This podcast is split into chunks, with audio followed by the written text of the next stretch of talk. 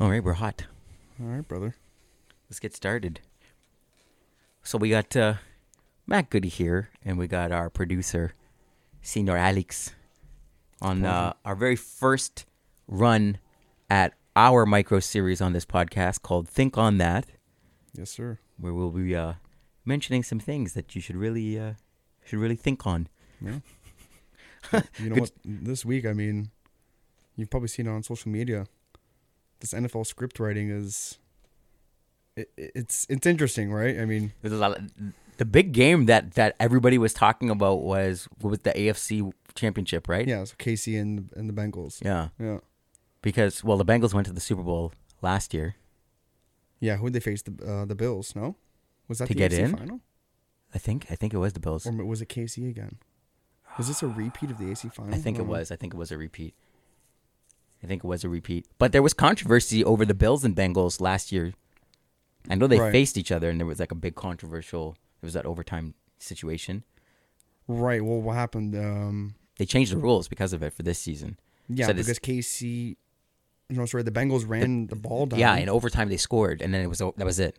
And that, yeah, that's So not fair. You should be They able to said, give the other team yeah. a chance. So they said they uh, coin toss for the overtime Right. Was the deciding factor, which technically it was. But they got rid of that rule for this year. But then still, none none of those games went to overtime in this year's postseason. So they were all settled in not. regulation. Right.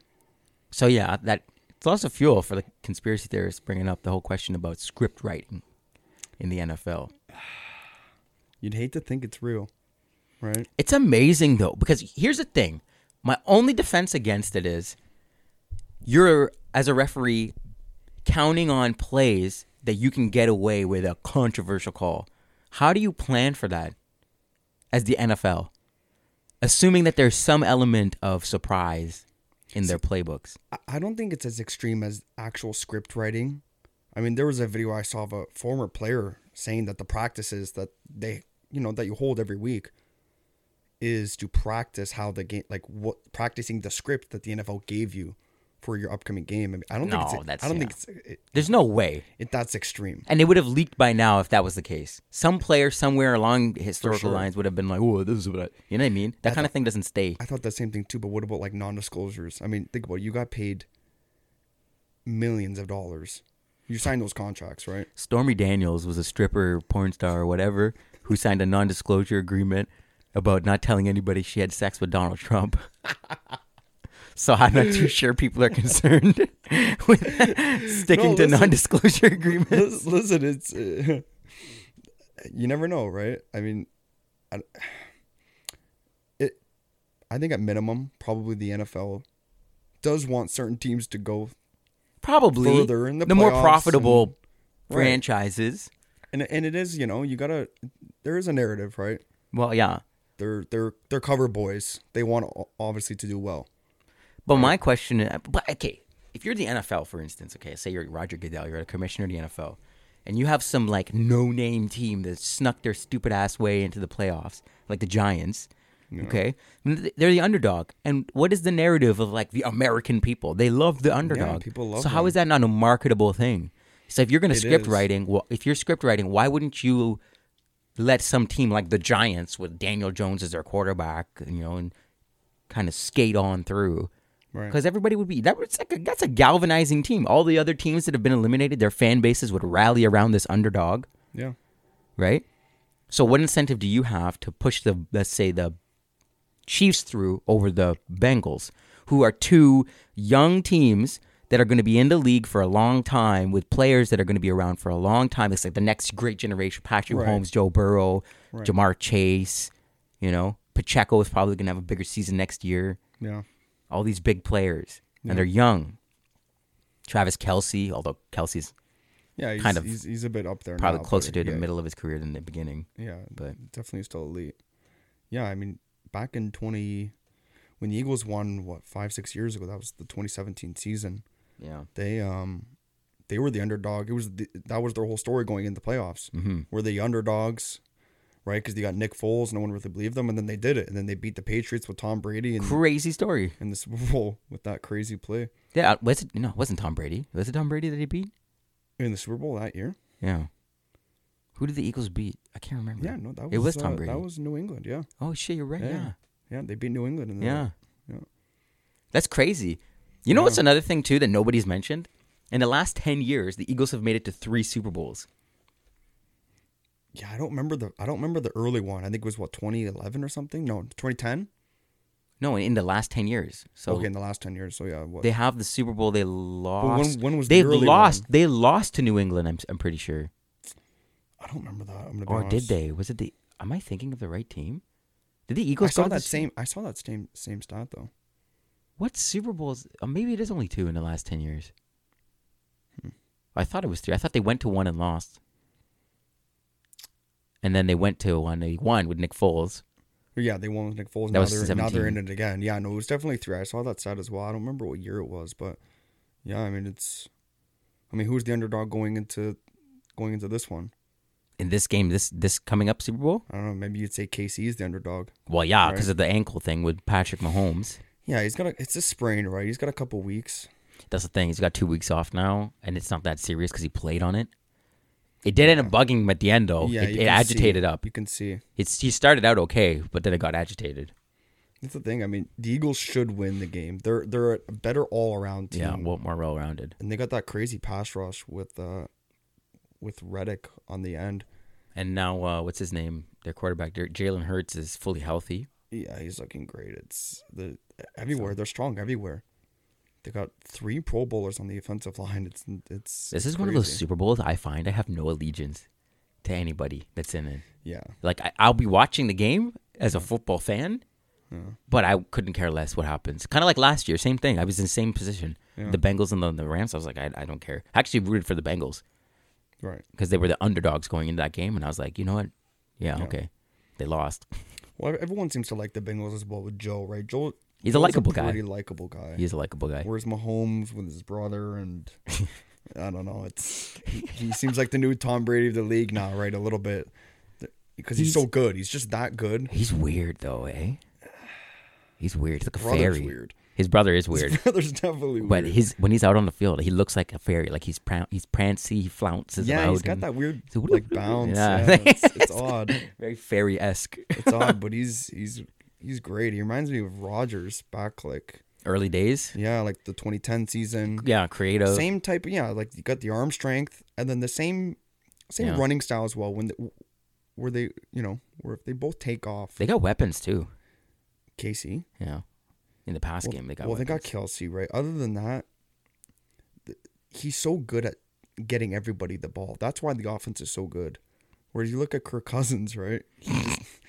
Once once you shut down Justin, which happened a couple times this year. I mean, yeah, against the Packers that happened. yeah, you double cover him, Last game of the well, this was last game, team. second last, but yeah. yeah, Mhm. and it's like okay, now Kirk, you got to find other options. You got Hockenson, right, and then For fans listening who aren't who aren't familiar with uh, our football allegiances, I I'm a avid Green Bay Packers fan, huge Green Bay Packers fan, and right over there across the room, our producer, guy who's in charge of making this whole thing sound good, is a Vikings fan. yeah, there's there's it's been a good dynamic. It's a good dynamic. There's been a little bit of beef. none, none, none less than the uh, second last game of the season. Well, Yeah, really. pretty shitty way for you to. Yeah, it was the to think of how different it, things could have been. Right, we could have locked up that number two seed, or or at least been in better contention to fight for it. And then they dropped a three, and they lose to the Giants at home after all. You know what? This is the that was the most painful end to a year. It was bad. Like I, I've been a fan since I was young, but like this year, just it felt different because you go thirteen and four, all those emotional wins, and even mm. losses too. Right? It's just. You know what's? You know what? Welcome, welcome to what it's like to be a Packers fan, because that's been our issue over the last five years, dealing with the damn Niners. Yeah, welcome. Now you know. yeah, Now you know how it feels. King of the North. New Kings of the North. You gotta watch out for Detroit now, though. yeah, but the whole division is going to be serious. Even the Bears. The Bears next year, they might not be Super Bowl contenders, but they're definitely going to be They'll be division than they- agitators. yeah, they'll be better than they were this year. I They think. they will be. There there's there's no clear cut from me looking at it now, especially with all the moves that you know is going to happen in Green Bay coming up. There is no clear cut winner of the NFC North. If you were to ask Me as of right now. It's a wide No, open it- contest. It, really, it's yeah. I think it's between the three teams. I mean, Chicago's gonna be better, but I don't. I don't think they'll be in a, a serious problem contention to win the North. It's it's really between us three and the Lions. well, we don't know what's going to happen with Green Bay yet. Obviously, it's Well, the assumed even if Rodgers leaves, okay, now where does the team stand? We're still if you have Jordan Love, you got the young, young, young. I don't know. he's not a rookie anymore. He's this was his second year, right? Yeah, Jordan Love's it. yeah. So he'll be his third year quarterback starting, kind of like what happened to Aaron Rodgers. Right. Right. But what weapons? talent. What weapons are you supposed to? What is he? Who's supposed to pass to? We don't have any notable receivers. You got Allen Lazard, and his big thing is blocking. Well, Watson's supposed to be like your guy now. Yeah, the up and coming rookie, who no longer rookie, but you know, okay, great. You have a big up and comer. He's still not established enough to be the guy, and he's not like a standout player. Yeah, he had a couple big games, but I mean, he he doesn't seem like that dominant, clear cut number one. Right. Okay, if you're gonna drop back, you got to toss it up to someone. So it's my opinion you need to go to the free agency, which they had the opportunity to do that last year. They had the They opportunity did, to go to the free agency. They didn't do yeah. it. So many friggin' Hopkins. That was a missed opportunity, right? There's rumors about that still looming. But yeah, I- I, think Hopkins wants out, and I think Hopkins is easy a top three receiver in the league. I think he's so. I mean, he was obviously. But he wants to go where there's a quarterback to give him something to play with. Yeah, I don't think with So Gr- Kyler is. I don't know. Green Bay with Aaron on his way out, probably. He's not going to come and play for a third year quarterback.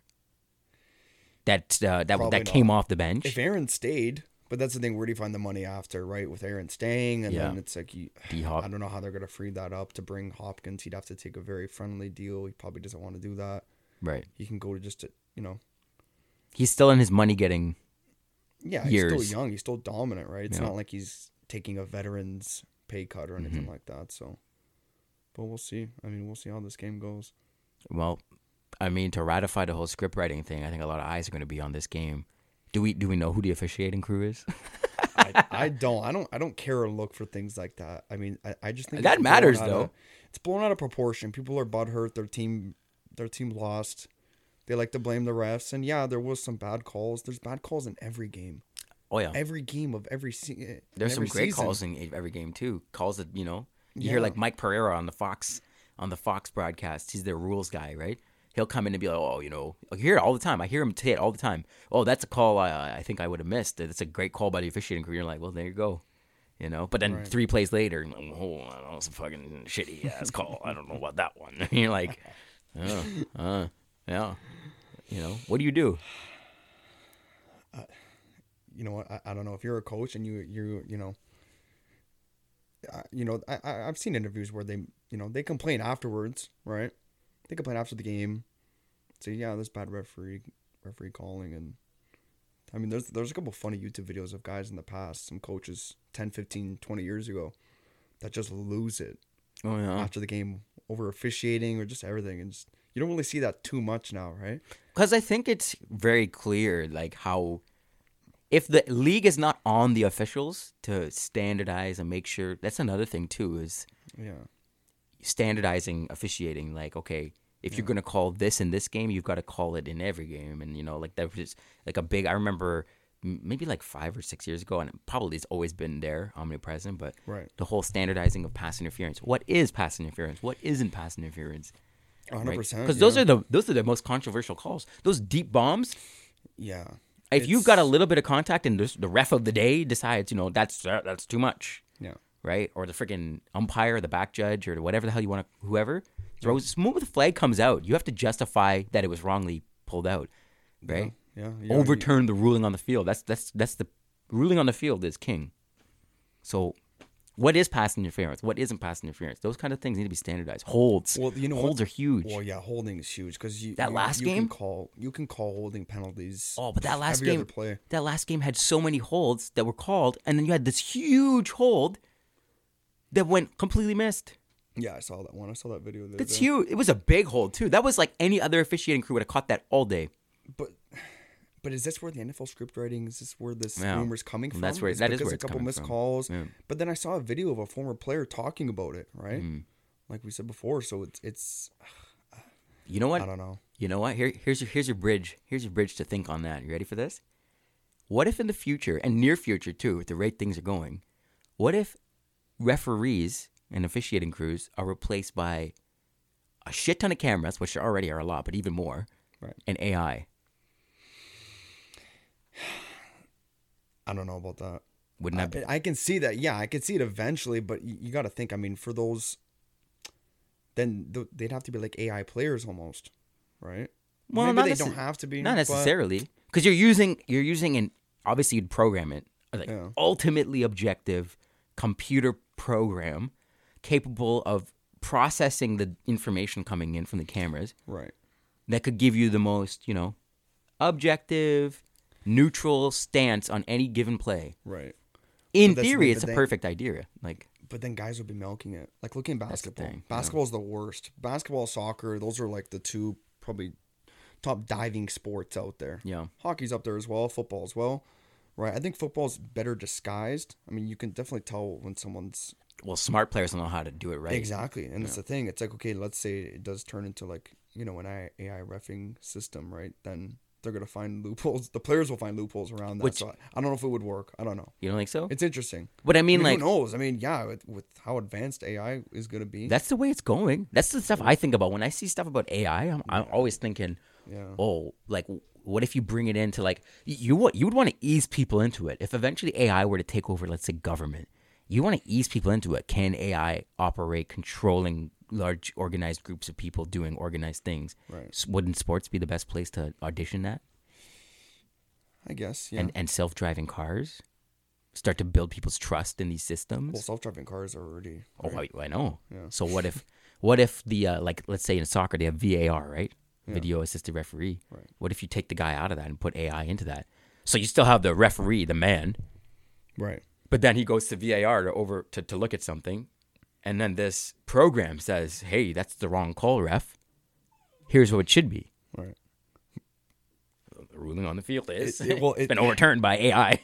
Then the, they will there will still be those people out there that are going to say yeah you know it's still rigged it's still scripted it's controlled which yeah because if it's a software then you can Somebody tip the somewhere software. can program it to Yeah. do something. Yeah, that's fair. it's interesting though but yeah But it'd probably you'll be never well- win You- you'll no, never there's no win. way. with it with it a league like that and people now with betting how big it is it's just people are now more butthurt than ever right Well, yeah, that's true. Like, yeah, That's your favorite thing. team loses, okay, it hurts for a little bit, whatever. But when you lose five hundred dollars on a game, it's gonna affect you for maybe the next few weeks, whatever the case is, right? We've we've talked about that too.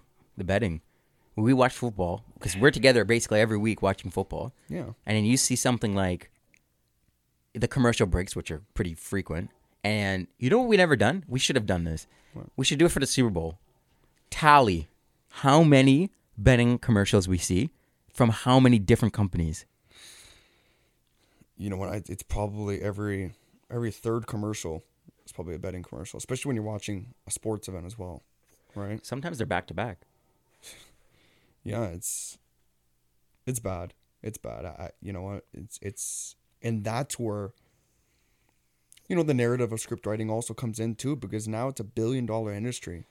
Now NFL is partnered with FanDuel, which I Partnered- still, I still find is insane. Super unethical. How isn't is that is the league partnered with a betting, a betting company? Yeah. A betting company like Yeah. how You know what's funny? You went back 50 years. You know, obviously sports betting was always been there, right. But it was like the local bookie. But it wasn't as easy as it is now. Yeah, you had to now know somebody. anybody, Yeah, any Tom, Dick, and Harry can turn on their phone. yeah, and get onto multiple betting apps Yeah, that are all just a little bit different. They all have just just a little thing, you know. Right.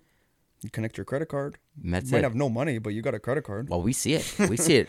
We see it all the time. Tons and tons of people everywhere, and it's all over social media. People are proud. They're posting their shit. You know, Yeah, when I winning, I find sure. because I do it. I do it too. You all do it. Yeah. But I I do I do my little. You know, I put my ten dollars in for the week. It's like buying a lottery ticket. That's what I'm paying a week, ten dollars. Right, And we go, well, how can you justify a dollar bet for a return of four bucks? The budget. That's what I'm budgeting for. I'm budgeting ten dollars a week to bet on football, Listen, at the and it's for day- six months of the year. And then after that, it's over. It's done. Right. Exactly. What's wrong with that? No, I, I don't. I think that's the right way to do it because at the end of the day, these guys that are now making comments about you, Well, we did. judging how you bet, Right. Right. It's Where's like, their oh, life oh, savings? well, are, are you up? I don't. know. Probably we, not. we did the math last week, didn't we? We, we? we looked at it and we were like, we both ended up spending at the end of this year total about 150 or so to 200 bucks right. on betting from from September Right. to now. I've probably spent more than that. I think I've lost that in total. I think right now, from this season, I'm probably down hundred bucks. I mean, we still got the Super Well, Bowl. based so on we'll your see. returns, well, I've I've won barely anything. Right. I've won barely anything. Right. I think I won like maybe two or three, and I, I, I think they were pretty reasonably sized, ja- like jackpots. How many people do you meet that are really, you know what I mean? That's and even if they say, "Oh yeah, I'm up," it's like, okay, great. Yeah. I mean, probably not. Well, I like mean, think about it. Say that. We've but- been around our friends when they've hit, you know, the big one. Yeah, like they nice. freak out. yeah, I'm sure. Listen, so you know, if you go to the bar and everybody's hitting all the time, it'd be like woo woo woo all the time. But Yeah, it's never. and- it's it's just silence at the end of the and game. it's that feeling right. It's that feeling right there, That's what keeps them going. and it's win or lose. Yeah. It's, not even like, it's not even like, oh, Take back what you the bet. winning gets Yeah. you addictive. It it the winning definitely does, mm-hmm. but it's the losing that really burns your ass. Right? Because oh, I can do better. I can do better. oh, you got to get if it I, back. If I dig a little deeper, find the right stat, I can bank, I bank on that one. You know, oh, this guy he hasn't been targeted all season. Let's get him in. even the best analysts in the world, Yeah, they'd be lucky to pick seventy five percent of their games. that's correct. what makes it marketable. Is that mm, sports at the end of the day is unpredictable, Yeah, which is why you want to protect the integrity. But that's what confuses me about all these people about talking about script writing, script writing, script writing. Well, the moment that you do have script writing, it's over. It's no longer sport and it's no longer a game. It's just a show. well, maybe that's that's where it's heading. Maybe that's what it already is, and and we're just, just so don't know yet. fooled. Maybe for the love of the game, and then there's the other half that casually watch, and then you got the other bunch that bet. So if just you watch to bet, if you've got the league going, let's say, let's say, let's hypothetically say the league is going that way. Yeah. Okay. It's now it's a show. It's a reality TV show, Right. basically, because that's what it'd be in line with. right? Okay. So where do you go to watch real football? Because obviously the college system would be rigged too, because that's the feeder for the NFL. Yeah. So what do you do? You go to XFL, USFL, do you go CFL? Where do you go? Where do you go to watch real football? probably I don't know, maybe high school ball, right? Because it's you know It's a lower grade of football. wherever I guess wherever you can't put money on the game, right? Once it gets down to that level, it's wherever you can't bet. Maybe that's gonna be your most authentic level. That's if it gets to that point, right? I mean, assuming it's not already. maybe it's already there. Maybe people are just talking shit these days, and these are all just crazy rumors. I mean, if you're an NFL player, yeah, you've had a love for the game since you were a little kid. You've been playing and been in programs your whole life. If someone's telling you to have a big game or maybe to drop a couple balls, and you're looking down at your contract and it's ten million dollars a year, and that's a part of your contract, guess what mm-hmm. I'm doing?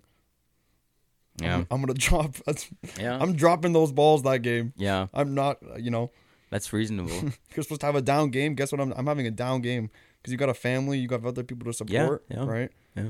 A lot of these guys too, they, the big big players, they love talking about it, the underdogs coming out of like really shitty towns, shitty neighborhoods. And that's the story with a lot of them, right? A lot of them, Yeah. a lot of them. So like, there's that's definitely marketable. Because you know, it was you I was, I was talking to.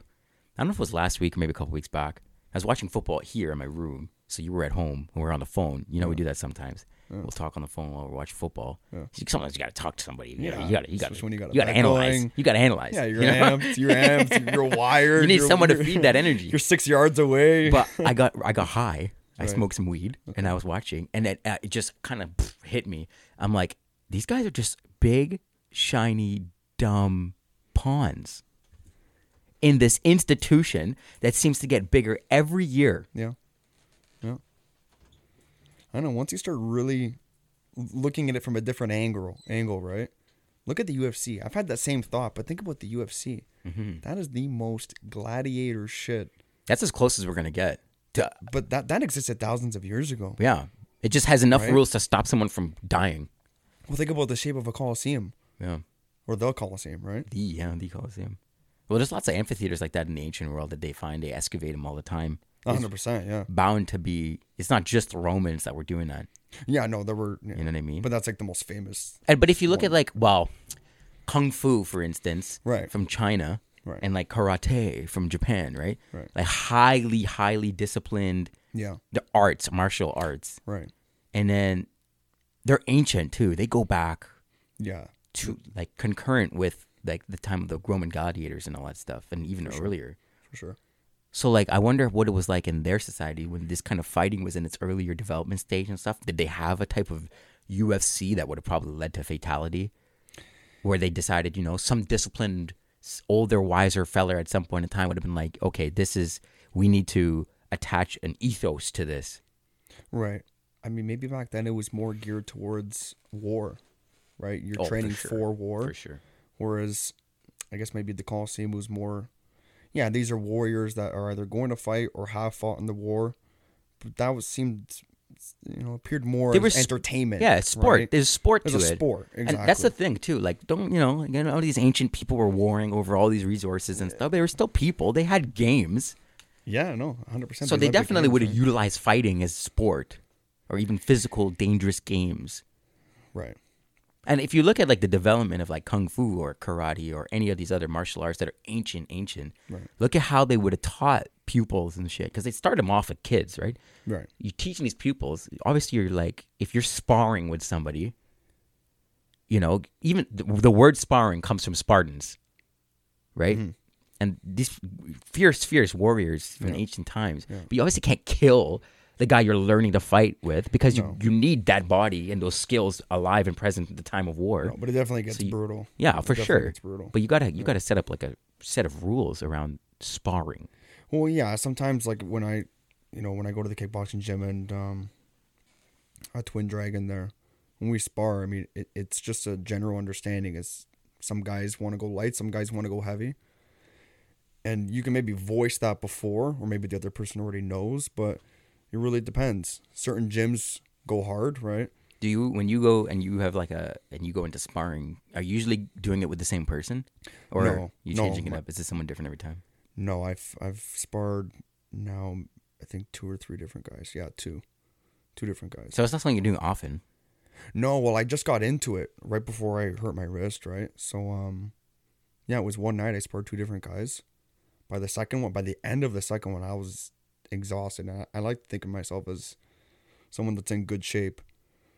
But just used to it- there's just another level of it. where you're once using you- everything you're using every it's like Yeah. swimming you're like you're literally utilizing every Yeah. muscle group in your body Yeah, and you're thinking and you're quick you got to be fast so it's like yeah. One thing is breathing as well. Yeah. Breathing, if you, your breathing really does have to be perfect yeah, it's it's you got to be mindful of it. You definitely have to be mindful of it. Whereas I think in my first early on, I was um, holding my breath, which is a tendency a lot of people have, mm-hmm. just in, in general, right, with Yeah. sports and things. But once you learn to control it during a fight, be mindful of it, right?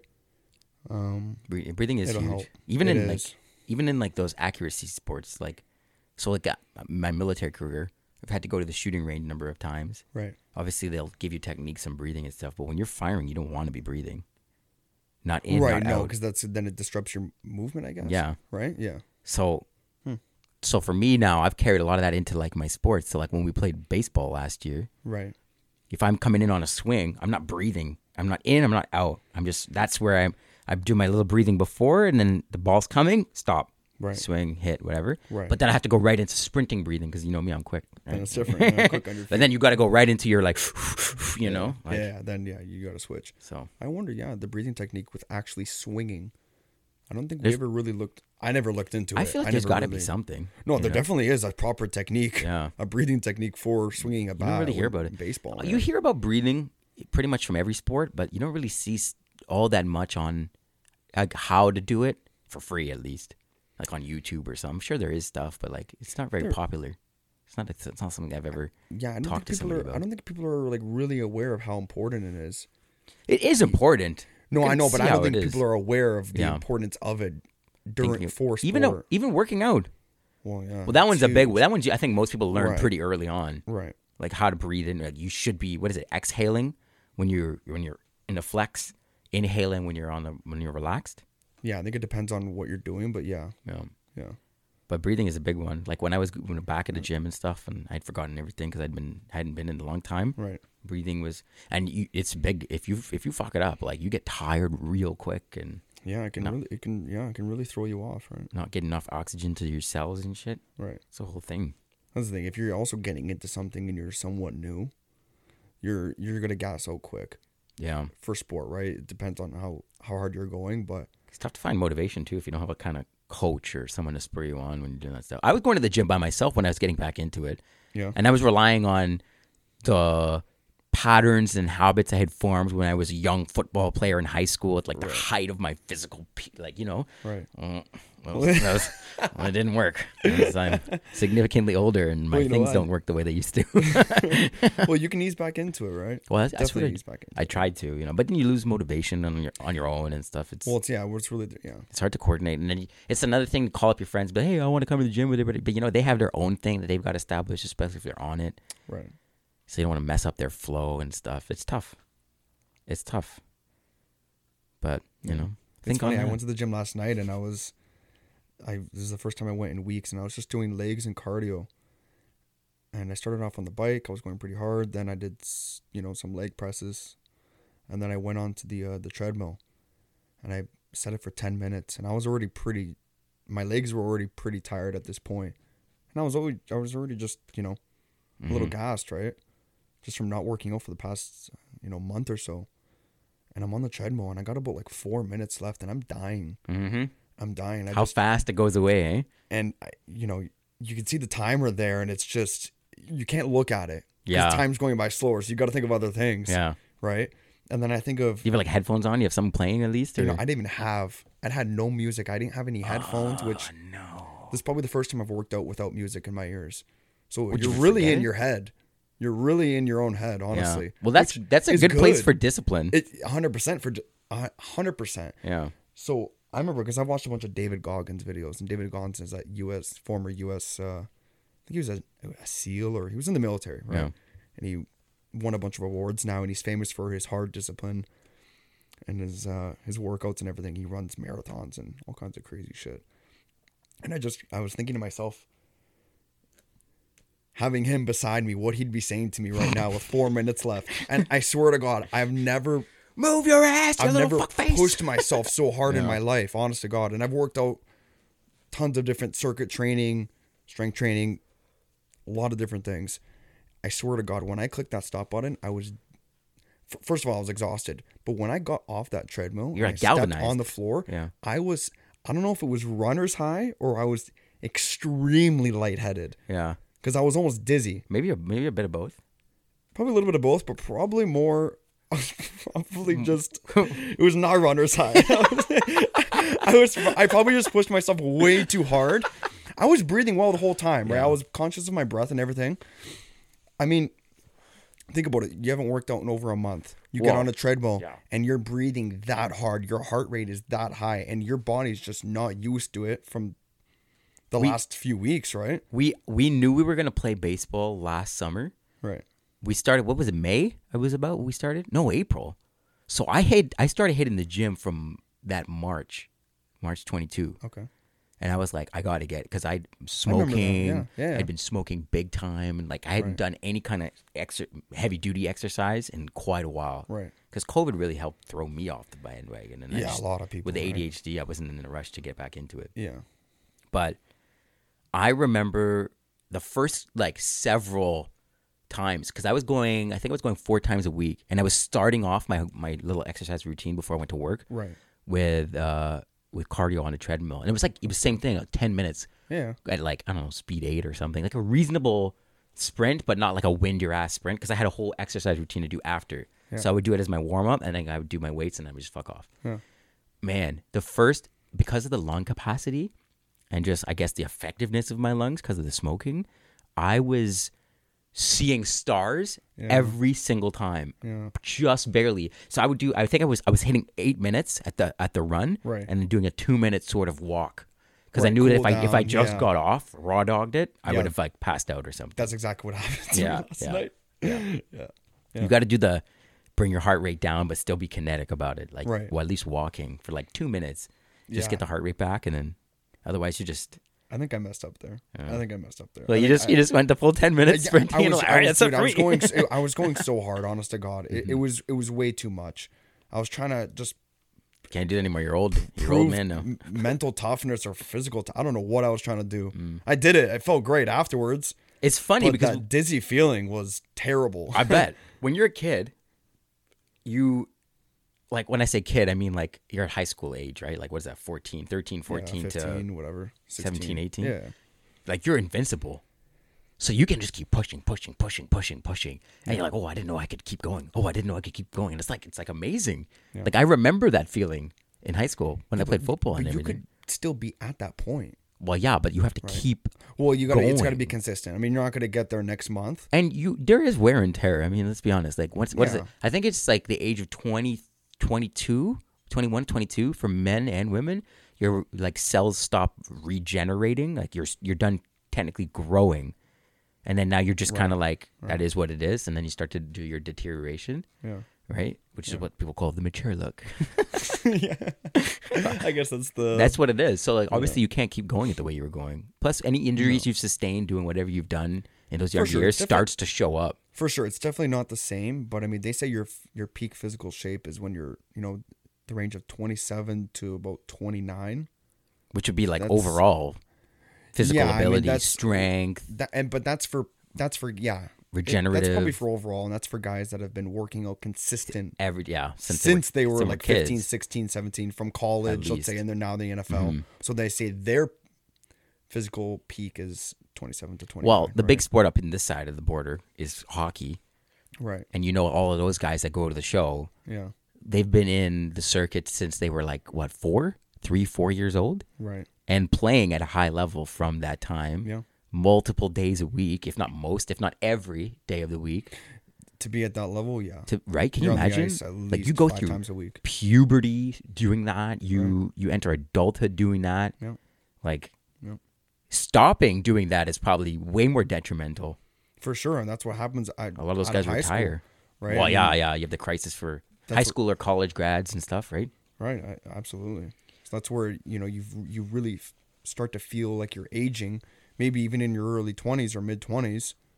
It's like yeah, compared to what you were doing, you know, five ten years ago, sure, Mm-hmm. right? But you can definitely get back into it. You can still get into, I think, better shape Yeah, yeah. Over always- time than what you know. You just gotta be cognizant. You can't push yourself as hard.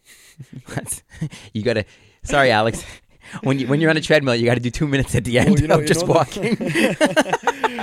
You know what it was? I didn't even have the thought to okay, let me have a cool down period. I saw four minutes left. I realized how tired I was getting. Not tired. Phys- it was just Fatigue. You're not. yeah, you're fatigued, right? not- and then yeah. it's not. I didn't ease into it. Ease it. I I haven't worked out in a month, and then I just randomly go to the gym one day. I'm I'm going consistent now. Mm. Yeah, whatever. you can't spike like that. You- it was your- a bad spike. with your old ass body. You can't do that. To It wasn't bad. I mean, listen, I made it. I'm here. You know. Listen, Tin Man, you got to oil the friggin' joints before you go for it. Yeah. you know. it's okay. That's part of it. Oh, You learn. You have to reevaluate your body every. right. Yeah, you got to see where then. you're. You got to warm up with right. Where are you at now compared to what you were before, and make those adjustments. Right. That's another big one too. Is I because I I screwed my knee up big time all throughout high school, my right knee. Right. So then now, like you know, a lot of people say that running on a treadmill is like real Yeah. tough on your knees, and that's that's It another is. thing I find. And even going for a regular run, like if I just take summertime, I don't do it in the winter because fuck that. Right. But in the summertime, if I take the dog out for like, you know, attach him to my waist and then go for a run, I can't. Yeah. I can't do it. I can't do it very long. Yeah. Bike. Just bike ride then. Well, that's another thing. Is bike, Bike riding is uh, great. Cycling is. I've heard big things. And It's then, it's fantastic. but It that's really like a whole other thing in and of itself. Like you have to go and get the bike, and then you're gonna want to invest in something uh, Yeah, decent, they're not and then cheap. They're not you have to good bike. upkeep it. Like it's all people. Have, the whole hobby's based Oh around yeah, cycling, cyclists. Yeah. right? Yeah. No, it's it's great. I mean, it's it's great for your body. Definitely. I mean, yeah, you can jump on a bike at a gym, right? But it's not quite the same. I don't think. Just mentally, right? Because when you're on a bike and you're still You're going somewhere. from home Yeah, and you're dead, you got- still got to get home. Gotta get back. What are you gonna do? Call an Uber? And he's gonna pick you up in an people SUV? do that. Hop on the bus, stick it on the front Imagine rack. that. If I was an Uber driver and I saw someone on a bike and they were like, "I'm gear. exhausted," Yeah. I, I would uh, keep going, buddy. I'm No. not. We're not doing this. leave me one star. It's all right. I get five stars everywhere else. It's Yeah. fine. I'll survive. Yeah. David Goggins, that shit. Oh You gotta think. You gotta think of someone like that in your ear. Have you heard him speak, David Goggins? No. You, you gotta listen to him. He's funny. He's not funny. I mean, he's he's He's a trainer? Like mixed He's martial just arts a trainer? he's a motivational, self improvement type of guy. oh. Um, but he's as tough as it comes. I think I'm like the average person with people like that though, where I'm like listening to someone like that and I'm like, You pretentious fuck. Like, No, this guy has like this guy has a world. What is it for pull-ups? Oh, I He's like- believe he's it. like- he had, like, he you're 100 percent way better Yeah. than me. But that leaves me sitting there on the couch being like, I'm a loser. Why are you talking to me like I should be some kind of, you know? I think the average person does that. It's like, Yeah, I don't I have to do what you tell me to do just because you're better than me. Yeah, listen, at the beginning, if you're coming from a low point physically, let's say, and you're listening to him, he's gonna make you feel like shit. Yeah, it'd make you cry. Make you feel like shit. But that's supposed to be like that's kind of the motivation. You take that energy, you take that negative energy from someone else, yeah, and you use that to push yourself, right? that's true. I mean, you can either let that Eat consume away you, or, you or you can let it push you, and you can just see where some it goes either way. Bullying and things. Some people Mm-hmm. they've been affected their whole lives from bullying, and never get out of it. know, never really get out of it, and it Yeah, you now shows in your about it all the time. personality and different things, and you know you need some therapy work from it afterwards, right? But there's some people that take it, like uh, George St. Pierre, the UFC fighter. Yeah. He used to get bullied when he was young, right? And you think it, it's crazy hearing that because the guy was He's like one the, of the best fighters of all time, the most badass Canadian there is. Yeah, and even just around the world too, everyone knows who he is in the fight world, right? Yeah. And to hear that he got bullied once in his lifetime. Well, I mean, right? everybody gets not everybody. Bullied. No, not everybody, but it's- for yeah, example, some right? people get like, like, like, yeah, literally. No, it's brutal. Some people do definitely. I don't think David Goggins is bullying people. not, not only am I going to bully you, but you're going to pay me to bully you. That's what I feel like sometimes with these guys. yeah, he's he's tough. He's definitely tough. So yeah, if you, if you do if you've never heard of him, just go watch go watch a motivational video on YouTube. A short little clip. What's You know. David Goggins, David Goggins. Double Yeah. double G, G double G O double G I N. G-O-G-G-I-N-S, yeah. Mm, Goggins, yeah. That's neat. Yeah, he's got a book called Can't Hurt Me. Right? Yeah. It's pretty It's free marketing for him, eh? Oh, I know. I, I'm, I'm out here. I'm out Like a kind of like giggling at him. I've never even heard the man speak. I'm like, I might listen. I don't him even and have like, the wow, book." this guy is like, wow. I don't even have the book and I'm That's okay. Isn't that what? not that the goal if you're someone like that? You know, have people talking about you don't even know who you are. Yeah, I mean, well, he was. Listen, I swear to God, I thought of him in my ear on that treadmill last night. That's night. cool. That's good. That's good discipline. Yeah, well, that's you. You need someone like that. Whether it's yourself telling, you know, but no one's gonna push you harder than someone else as well, right? I mean, Well, at the end, obviously you're gonna push yourself at the end of the day, but you were on that treadmill. You just it's it was you motivating yourself. You just Right. put his face on it. right, exactly. That's what you did. Yeah, You know what I mean? yeah. Just put a face to it. Yeah, that's like that's like you know how many kids are out there after Bruce Almighty got released that literally put Morgan Freeman's face on God when they picture God and they're on their knees before bedtime and they're praying to Morgan Freeman. Oh, that's funny. right? That's what it is. Imprinting. That was with Jim Carrey, right? Jim Carrey, Morgan. Jim Freeman. Carrey and Morgan Yeah, yeah. Freeman. That was a good one. Jennifer Aniston, right? Jen- yeah, that's right. Right. She was like the girlfriend in that. Right? Yeah. yeah, yeah. Yeah. Is- yeah, just them three. I remember. Yeah. That movie is that's a good movie. You know what? I, I remember when coronavirus first started, and like I I made a TikTok where I took a little excerpt from the clip from on on YouTube Yeah. where Jim Carrey was already God in the movie, Okay. and then he you know that when he like organized all the prayers coming in his head and he just put into an email, Yeah. and then he goes yes to all. I was like. Right. Right. Yeah. I, yeah. I, I made the joke on, on TikTok. I was like, millennials asking God to just die. And he goes, yes to all. And I go, boom, coronavirus. How did it do? Yeah, hey, did pretty good. Pretty good. Definitely stirred up some people for sure. That was, It but reminds that- me of Yes Man. You ever see Yes Man with Jim Carrey? yes, man. Is that the one where he got like a he got a blowjob from a lady with dentures? She took him out, and What the? I swear to God, that's in that movie where an older lady who had no teeth, she wore Oh, dentures. the old lady. Uh, and she she lives in a condo. Yeah, and so he was there helping her out, I guess, do stuff, and she took out her, Right, her, her dentures. okay, I was like, "Let me suck you off," and he had to say yes. I don't know if she fucking said that, but I mean, Well, it- it- maybe not those words, but it. it's Well, implied. It's yeah, implied know. that that's where it was going. Oh, listen, she's giving him that look, and she takes the dentures off. I mean, it's disgusting scene. He didn't want to do it, but yeah, it was funny because in the movie he basically had to say yes to everything Yeah, after, right? yeah. And then he had to do it because she had a crush on him for years or whatever, and yeah, good, good movie, good movie. Not because of that part. I don't even remember that part that much. That's actually the only scene I remember from that movie. ah, well, It's a, that's a disturbing thing. oh, okay. Well, That's a disturbing. Think on that. think on yeah, let that marinate for a second. No, this is not bad. See, you know what's cool? I, I looked at the timer while we were going. We were talking about football, and I was like, okay, you know, if we go with football unchecked, we could go forever. Because we got to like 25 minutes I figured it was on around just 20 minutes. football Yeah. before I didn't even remember what I said to branch us out of it, but we got out of it. We were talking about scripting and then I don't remember after that. It was good though. Like, it's good. But see, right now, and and this is kind of the same spot that me and Nat found ourselves at the 45 minute mark.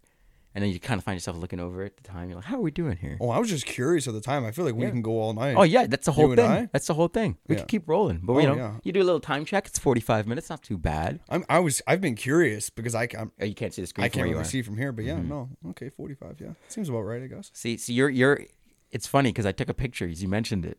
You were like, the way we have it set up for those who don't know, is I have with me and Nat. I I produced that first episode, so I'm sitting in an office chair with my microphone attached to a boom, attached to whatever surface it can attach to. so it has me like doing a weird, awkward lean over in an office chair, talking into a microphone. But Alex is sitting where Nat was sitting, and that's on my bed because the mic on that side is attached to a boom. It's attached to the bookshelf beside the bed. Right. And then Nat was sitting upright with her legs folded because she's a yogi, so she can do that. And she Right. sat there.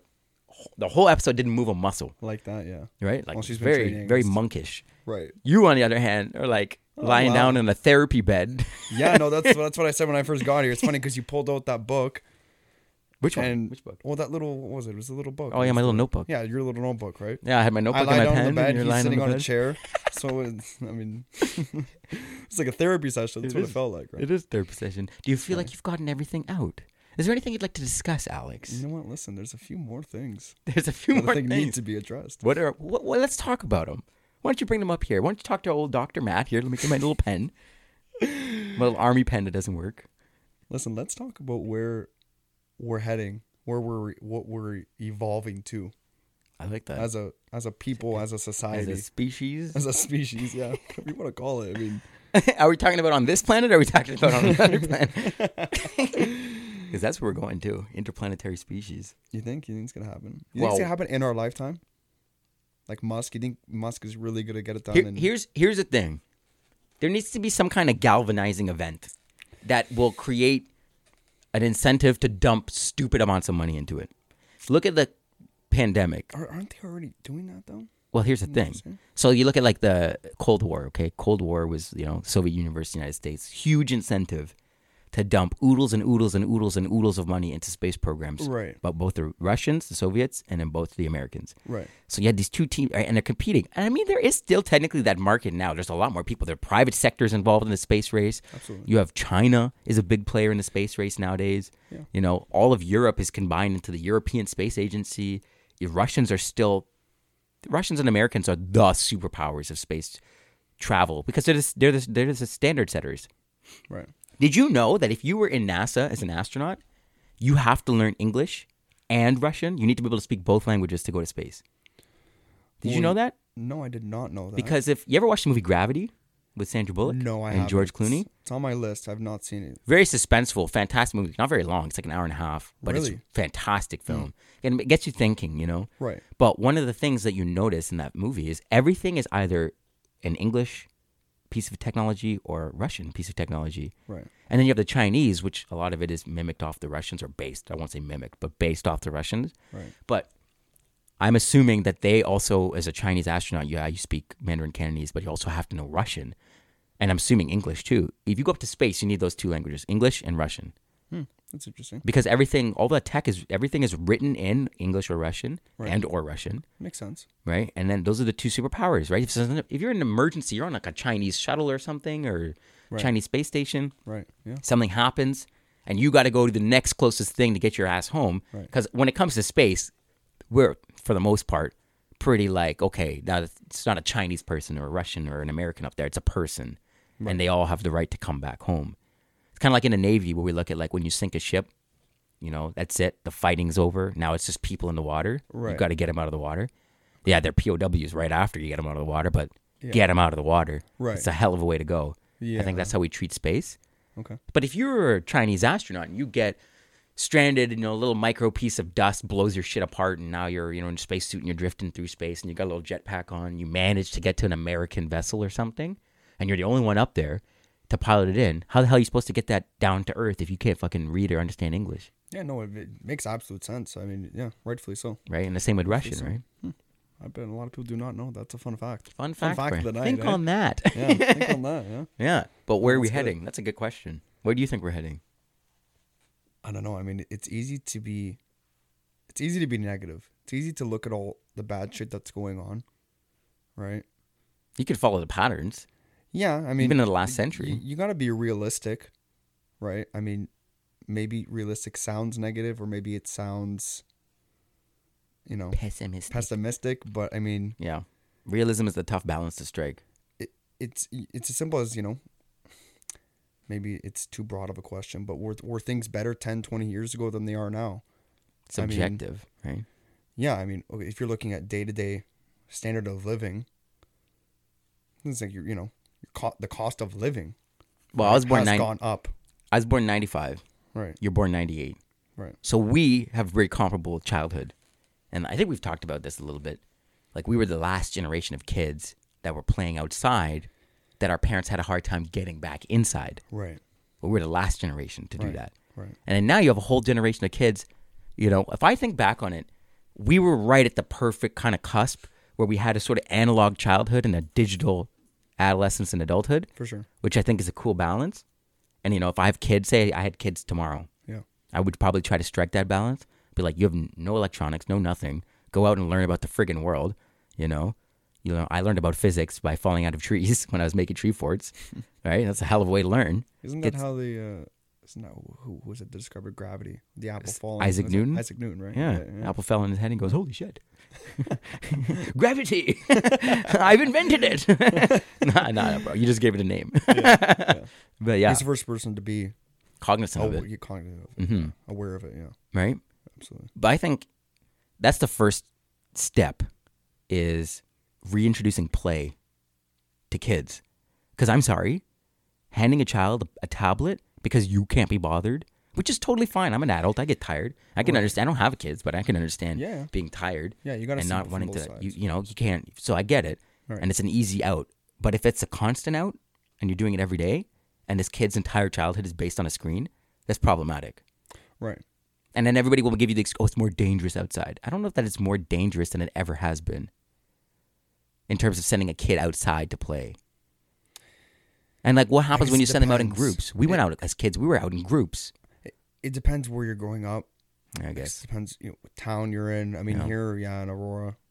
Well, I mean, So, that the population of Aurora alone from when I was a kid to where it is now is significantly up, different. yeah. It's at least doubled. At least. But it's still it's still considered a safe town. but it's right. yeah, by and large, right? Right. Yeah. I mean, the police headquarters for the whole region is here.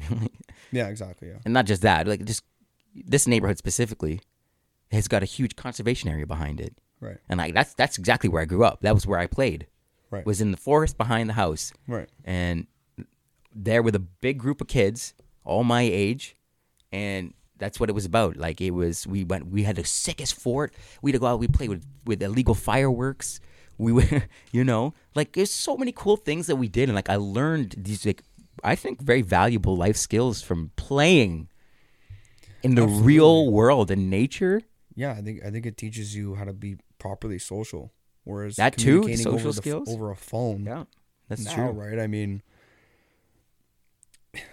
it's not. I- I don't think it's proper interaction. It's interaction, absolutely, but it's not. It's not the same. It's definitely not the same, and it's it's proven to make people more anxious. Anxiety levels have risen because of you're right. You know, disconnected. like my dog right now. Nobody's petting him, so he's depressed. Yeah, you just gotta give them a little. Your life attention. is so hard, Milo. Your life is so hard. You're fed. It's his hard. you get treats. Yeah. I took. It's cold today. I took you outside. I put your jacket on. You wore a jacket outside. Wow. I know, just to pee. Your life is so hard. Look at his face. It's like it is. I'm telling you, it really is. See that that sarcasm? His little, mm. That's what he does. He talks to me. I think he swears he's human. Yeah. He Well, swears. listen, after all these years, He thinks he's Right. person. He thinks he's a person for sure. He has a bed in everybody's room. And then he's got a bed on the landing. I don't know if you saw when he came up. It's Yeah, got a bed there. Yeah. He's got a bean bag in the living room. Do you see that? That's his. Nobody else uses that. yeah. He's got a bean bag and then another flat bed right beside it. And he's got two beds in the living room. Wow. One bed on the landing and one bed in everybody's bedroom. Wow, someone Your life is hard. And then he also consider him the king. Yeah, and he, he can go on the couches. He can do whatever he wants. He's on my bed right now. Literally, all the soft places in the house are your space. Wow, Can you imagine? good for him. He's living a good life. You know, I was watching a documentary last night. Speaking of dogs, bougie dogs. You ever see that documentary about the friggin' dog that uh, was left four, four hundred million dollars, A dog was left four hundred million dollars. and then there was like a weird cult that formed around it. It's a fantastic documentary. I can't Is remember it? what it's called, but it's on Netflix. Yeah, I mean, I, I'm enticed to watch it just because out of curiosity. But I mean, it's it sounds a little ridiculous. It's no? it's insane how it even happened. And this is before the the era of like social media. How this how this kind of stupidity managed to manifest. you know, we'd call it stupidity. Maybe to other people, I don't know. Maybe it's anything goes. Maybe it's just the age we're living in, where like anything goes. Right. I mean, there's definitely people that are gonna speak up and say what what's on their mind. But I mean, at the end of the day, Anything does go. Yeah. I mean, what's That's- what's really right and wrong? I mean, That well, that's that's that's sort of the thing. you know, That's sort of the thing when you're looking at like you ask the question of where are we going. Well, what is right and wrong? Because that's going to determine where we go, how we get there. That's going to determine things like you know yeah. who we elect as our, or who rather not just elect, but in some cases, in some places in the world, or gets appointed or Right. takes it by force. You know who Yeah. who leads us in the world. Well, I mean, that's where you got to look at history. You got to learn from previous mistakes that people have made. Yeah, but history is cyclical. Round and round the wheel goes. It doesn't. We don't seem to ever learn the lesson. It's true. It's true, right? And now history, it's, you know, it's like storytelling. After hundreds of years, right? That story is gonna get, it's gonna get switched around a little bit. It's be also a story that's know. told by the victor, Exactly. so you get that obscurity. Right. It's not that objective. Yeah. I mean, it's. I mean, we'll we'll see. I guess. I mean, Where do you see the world being in, let's say, ten years? well, AI is already obviously being implemented in a lot of things, and these these tech layoffs that a lot of these companies are doing, right? I mean, they're laying off a lot of people. Mm-hmm.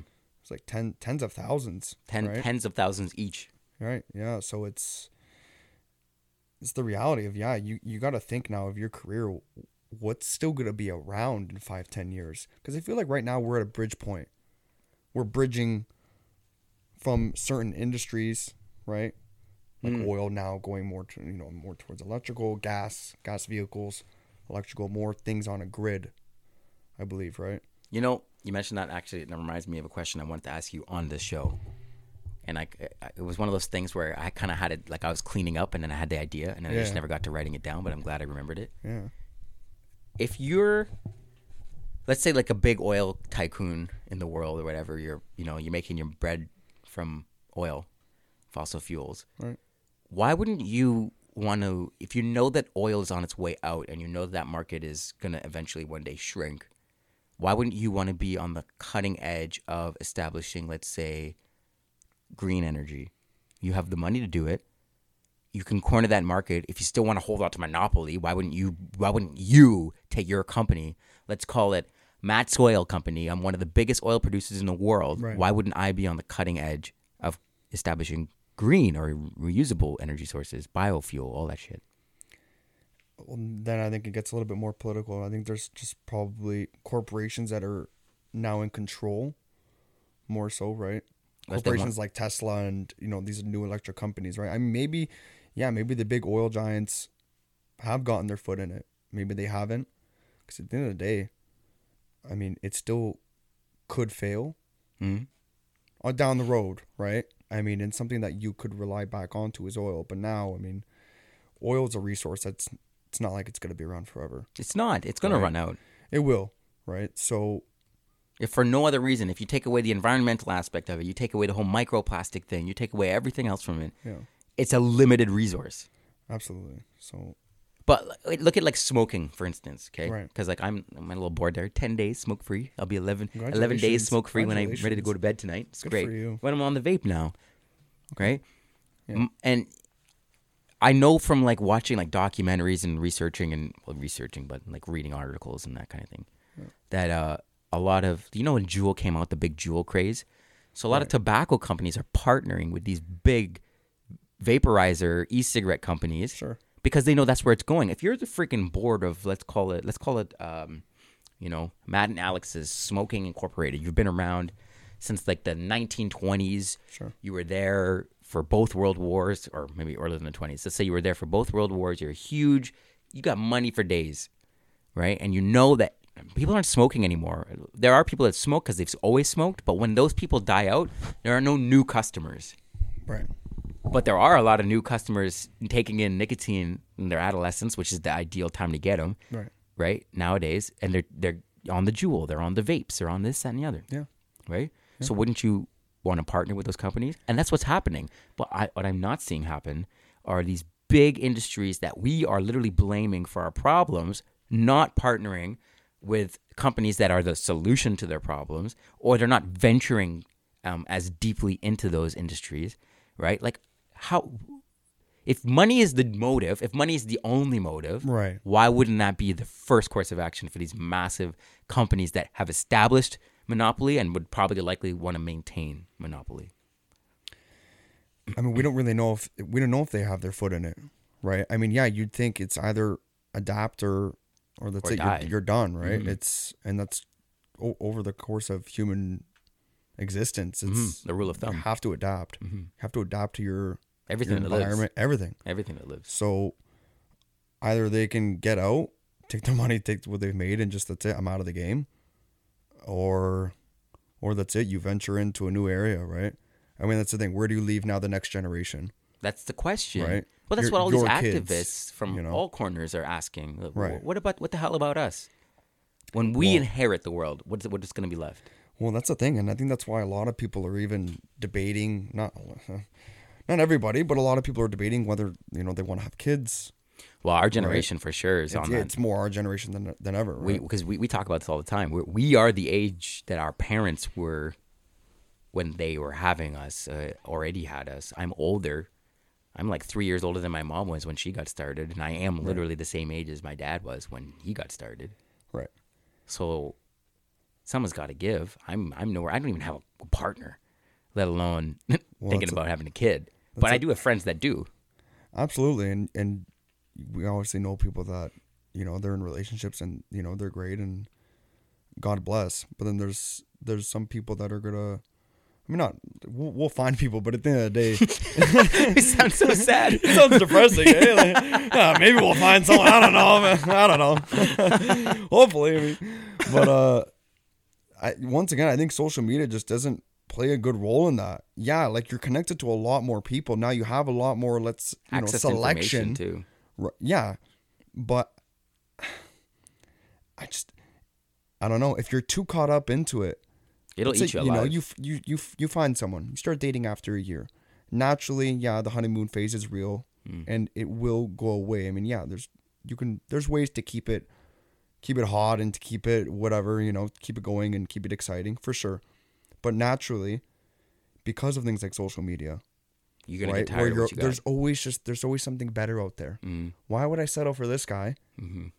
who makes 100k a year, who's a 5'10, when I can find a guy that's 6'1 who makes 200k a year, good looking, and he can make me laugh eno- just enough, and Mhm.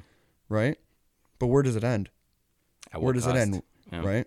Well, that's the thing is like we're we're, we're the, the most lonely generation in history, yet the most connected generation, yet the most educated generation. Yet, so you have like all of these pluses and all these minuses, and you in theory it, would, it should equal out, but we're all just like you're either happy or you're miserable. And you know what I find? Right. People in our specific generation, like our age range, there, like 98 to 95. Right. The people who are together have been together for a significant amount of time, Right. and then you have the single people. Yeah. who have been single for a significant amount of time. Right. There doesn't seem to be any in inter in, in between. Nobody dating to find the right person just hasn't found it yet, kind of thing. I haven't seen that. Like it's it's one extreme or the other. Maybe it's fading. I mean, everyone's different. Everyone's in their own point in their lives, and That's yeah, I mean, it, our parents, they, you know, my parents, they found each other when they were, I believe, twenty. They got Yeah. married at twenty-five. That Young, young. was kind of the average thing, right? They're the most divorced generation in the history of the world. There is that too. Right. I mean, Same with my parents. yeah. So will will those numbers hold? at that rate, at that divorce rate Mm-hmm. in 20 years with our generation? Probably. And if anything, it's probably Well, people aren't probably people, growing. I mean, people aren't getting married. higher. People aren't getting married. get- people aren't getting married in general. So yeah, so now the divorce rates might stay the same, but how many people are actually getting married? I don't And know if the are di- people I don't out know there if the divorce rates are going to go up because I think that our generation has a new kind of parameter around marriage. Because most of us, most of us, a lot of us, at least half of us, Right. are products of divorced families. We know like how shitty that is to be Right. part of that and like all the crap that's involved. I think a lot of us, our generation, is cognizant of that, and I think a lot of us go into marriage being like, "This is it." Right? sure. Sign the prenup, but we maybe- intend not to use it, type of thing. You know? Sure. Maybe you and I do. You know. I mean, there's two, there's just some kids. I mean, l- look at a divorced family, right? Divorced parents. Let's say they had two kids. One kid can just go one way, the other one goes the other way. In terms Oh of yeah, there's no control. how they approach relationships and their mentality behind it, they can either have grown up and watched all that shit Mm-hmm. and have chose to be defined by it or right, rise above it or and whatever. have you know learned their lessons from it Yeah. just from spectating basically. Or there's some that it's just going to affect you and that's maybe it's wired you like that. Mm-hmm. everyone so everyone's different right? But i mean yeah i mean who knows? The divorce rate it's high. But it's higher in some states in you know like in the united states california it's high. I think it's the highest actually. I Mm-hmm. think it's california and the state of new york I wouldn't know. That's it- why you got to get a laptop. I'm pretty so you sure the can pull this shit California- yeah, exactly, It's literally your job. Goddamn. Yeah, really, yeah. it's okay. You're in the therapy chair today, but But um, yeah, it's it's it's just it's the mentality that you got to go into it with as well, right? When you're finding someone or looking for someone, right? It's you got to be in the right headspace, and you got to be in the right place yourself as well. You know? well, yeah, and that's a given. But I think the hardest part of this day and age is, like you said, everybody, everybody has got something better kind of in the queue. Well, you think So, so you you have think. you can go through, and I, I know a lot of people are working on it because you see it in like social media and like TikTok especially is like huge for people who are practicing metacognition and introspection and getting better and in their healing phase as they call it, or healing era or whatever Sure. they want to name it. And there are a lot of people doing the work, yeah, but to what end? Because at the end of the day, you are supposed to be doing that work all the time. Even in a relationship, it isn't. A, everybody's calling it a healing era. That's your whole life is a healing era. well, exactly. It's like it's like asking someone if they're happy. It's like yeah, you're happy in the moment, but you're. It's not like you're at the top of the mountain and this is it. Like Well, it's that's the the pursuit thing. of happiness that's supposed to keep you going. There's an I don't think it's, illusion. it's not a destination. Yeah, there's like, an oh, illusion this is it. I made it. We're good. Like, Exactly. no, it's your whole. Li- that's The what life is. It's it- a pursuit. happiness is is a is a collection of little moments throughout your whole life right. But that you then still have to turn into chase those. nostalgia, Yeah. and you can look back on and be like, I led a happy life Right. because that's what you fo- fo- you chose to focus those memories and For sure. and be present. For sure. But I, I don't know. A lot of people are very like healing era. What, what comes after the era is over? It's like a diet. People are, oh, I'm on a keto diet right now. No, that's not how it works. if you're on a keto diet, that's what you eat now and forevermore. That's a keto diet. Yeah. I mean, it's not like yeah. If, if you're day one, day two of a keto diet, you're not in a ketosis, ketosis state as they call it. Yeah. Right. That takes. It's a process. Right. Just like anything. And yeah, I mean, a healing state is. It, rightfully so. If you got out of a relationship six months ago, whatever the Yeah, case take some is, time to sure, you, for sure. Take uh, you're gonna need as much time. There's no you can't put a date on it. No. can't, oh, I need six months and then I'll be good after six months. No, but there's a eventually you get to a point in your life though where you're gonna be like, But it's a mindset. Yeah, That's the hundred percent. thing. You got to Like, realize, okay, oh, when I'm is over healing it. state end? Yeah, I'm like over it. So, yeah. but, but I'm still working on. No shit, you're still working on you. You're always working on you. Yeah. But that's the thing is like, you look at a dating pool now, because technically we're both still in it, whether or not you're actively looking for somebody. but it seems everywhere you turn, you try to find a partner. Right. You know, nobody's interested. I think people are just they don't know fully what they want. I think there's you know, it, it seems like when you find someone it's it's it's it's like I said before, it's options. Know, It's like, okay, do I really want to settle down with this person when maybe in 2 weeks I can find someone better that comes along, but oh, I'm already tied up and uh, that opportunity kind of passed you up. It's I mean, how many opportunities got to pass you before you realize they're not going to come anymore? exactly, and then, you know, it is what it is. It is what it is. yeah. right at that point. You know, But that's the thing. You gotta you gotta have self awareness, right? You gotta really you gotta know yourself. That's sorely lacking. it, yeah. Well, that's the I was guilty of it even up to like two years ago. right, You know, because I only started working on like metacognition and looking inward and introspection Right. in like the last couple years. I got diagnosed ADHD January 21. right, So then working with a therapist and stuff like that, I'm like, oh shit, there's a lot of stuff I got to look in on. And like, I've had relationships that I've mashed up. for sure. You know what I mean? Because of failure to look inwards. But there are a lot of people who aren't as fortunate as me to figure it out as young as I guess I've done. Like you have to look inward, heal those things, but it's a it's a constant thing. It's never going to stop. Yeah, I mean, a, a lot of people are just looking at the destination, Right. But right? yeah, and not looking at starting a relationship with somebody in the state that they're in and you're in the state that you're in. When you're in a relationship, you're supposed to be looking for somebody to grow with.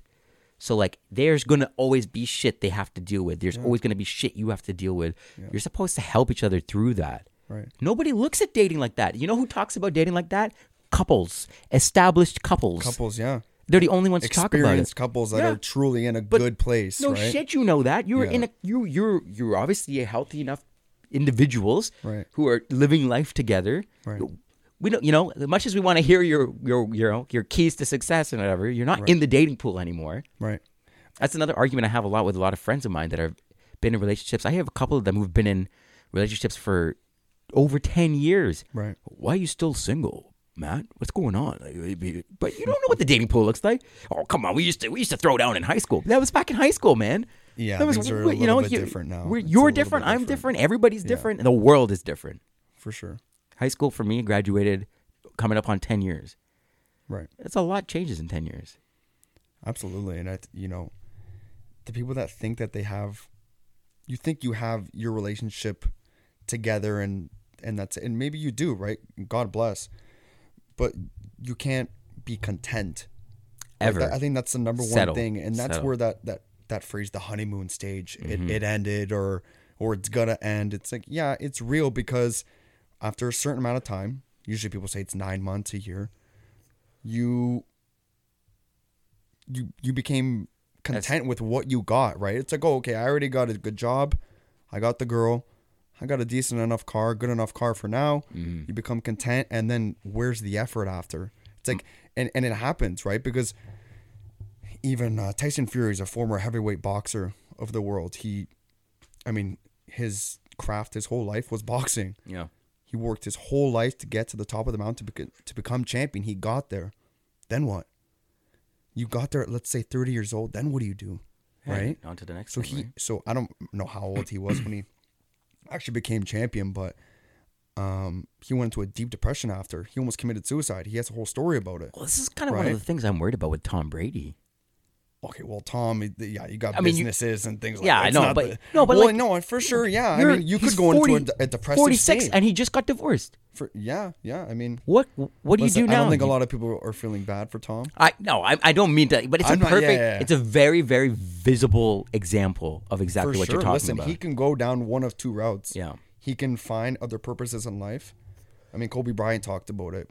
You know, obviously before he Yeah. passed. Yeah, He- recipes. Yeah, I mean, he but he did it though. He well, was he was venturing into other things. He goes, you know, and I he had his family, passion. and he was Yeah, a very active father. Exactly, He died being an active father. Yeah, he was driving. He was, He was on a helicopter. On a he helicopter. on a helicopter commuting to Yeah, his I mean- kid's basketball game. Well, he he he oh, he deserved that. I mean, he, you know, he Mm-hmm. worked his whole life for that. So, but he talked about it. He goes, yeah, you know, your one passion's sort it's ending Yeah. right now. You gotta you gotta venture into something else. You something else has got to. It's the pursuit, right? That's He's the marvel. He, he he retired at what thirty six, however old he was. Super And young. what? You're young. That's it. You're at the top of the mountain. You're a multimillionaire. So and now what? you have like your you have another now. sixty years of life, basically. You know, God willing, you have another Right. six. That's a long. There's more of your life left than you've lived. yeah, you can't go into that headspace thinking like, oh, I, I'm good now. I make hundred k like a year. Yeah. Even now, like for your your average person. Oh, okay, I make 120 a year now. Time to stop. I got a Benz. You know, I'm uh, I got a condo now. I'm with a chick, and then it's like, okay, now now what? Find something else to push you, right? Well, what part of that whole thing is then toxic too for humanity?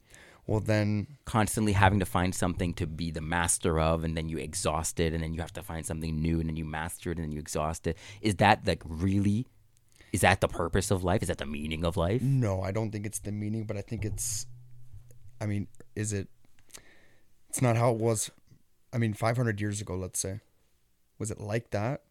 Right. I don't think it was. I don't think it Well, was that same headspace. back then Right. if you look at like guilds and shit like it was sort of like master your craft and that's it and then you have to find meaning in life from other avenues so your your your job so to speak or your project or your whatever you're taking on it did never it did define you i mean let's be honest tailors But were named purpose. tailor and But there was purpose. If you yeah were a there was more there was say, more to life than just your job in a manner of speaking Right. Right. Yeah. i think so- people are forgetting that though people are forgetting to look at and enjoy those little things Hundred percent. I mean, uh, and that's the thing. It's you know you hear a lot of people say that celebrities and they can easily be just as miserable as your average person, at if not point, worse. I think a lot of people no longer have the illusion that celebrities are like all happy and life is wonderful, starlight, like that. Like you know, like the 1960s esque celebrity look that died in the 60s when you started seeing people like Marilyn Monroe in her friggin' 30s dead because of an overdose and taking drugs to escape. You know, right. And there's yeah, there's some conspiracy behind. there is a lot of? I, I know, but I mean, You know. it's at the end of the day, you know, like okay, then then at that point, you know for sure she and she was. I mean, she was she was into some shady shit, or at least shady characters. Well, I mean, she was with. uh the Kennedys, She was the with the brothers, Kennedys, the who- brothers, the two of them, So he was what? Bobby and and Jack. Wasn't one of them married or No, both of them were married. both of them were married? Yeah, of course.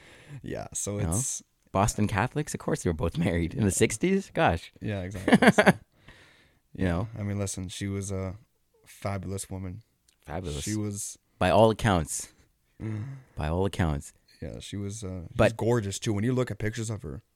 Oh right? yeah, Like, she- absolutely. she's just stunning. timeless, timeless to God. beauty, timeless beauty. Yeah. Yeah, but like, look at like a more more modern example, Amy Winehouse. You know, Right. the bottle killer that's that's addiction and escapism and you know and you think to yourself that much talent and that much like it's like everything's going for you Right. how do you lose your way like that Well, that's the thing. It's it's okay. She made. it- Let's say you make it to the top or whatever you consider the top is. know Then what? Right? You you made it there in your 30s or your 20s or your 40s. What about the rest of your life? Yeah. Right. Your your whole life was surrounded by that. Now that's it. You made it. Right. well that's kind of a microcosm to another thing i've been wondering about too is like how do you get out so celebrities it's i mean to an extent you obviously don't have you know all that much sympathy for them because it's still an elective thing to get into that Yeah. But for the regular person, like, like I just watched a video talking about people being utterly disillusioned with. We've talked about this, the system, Right.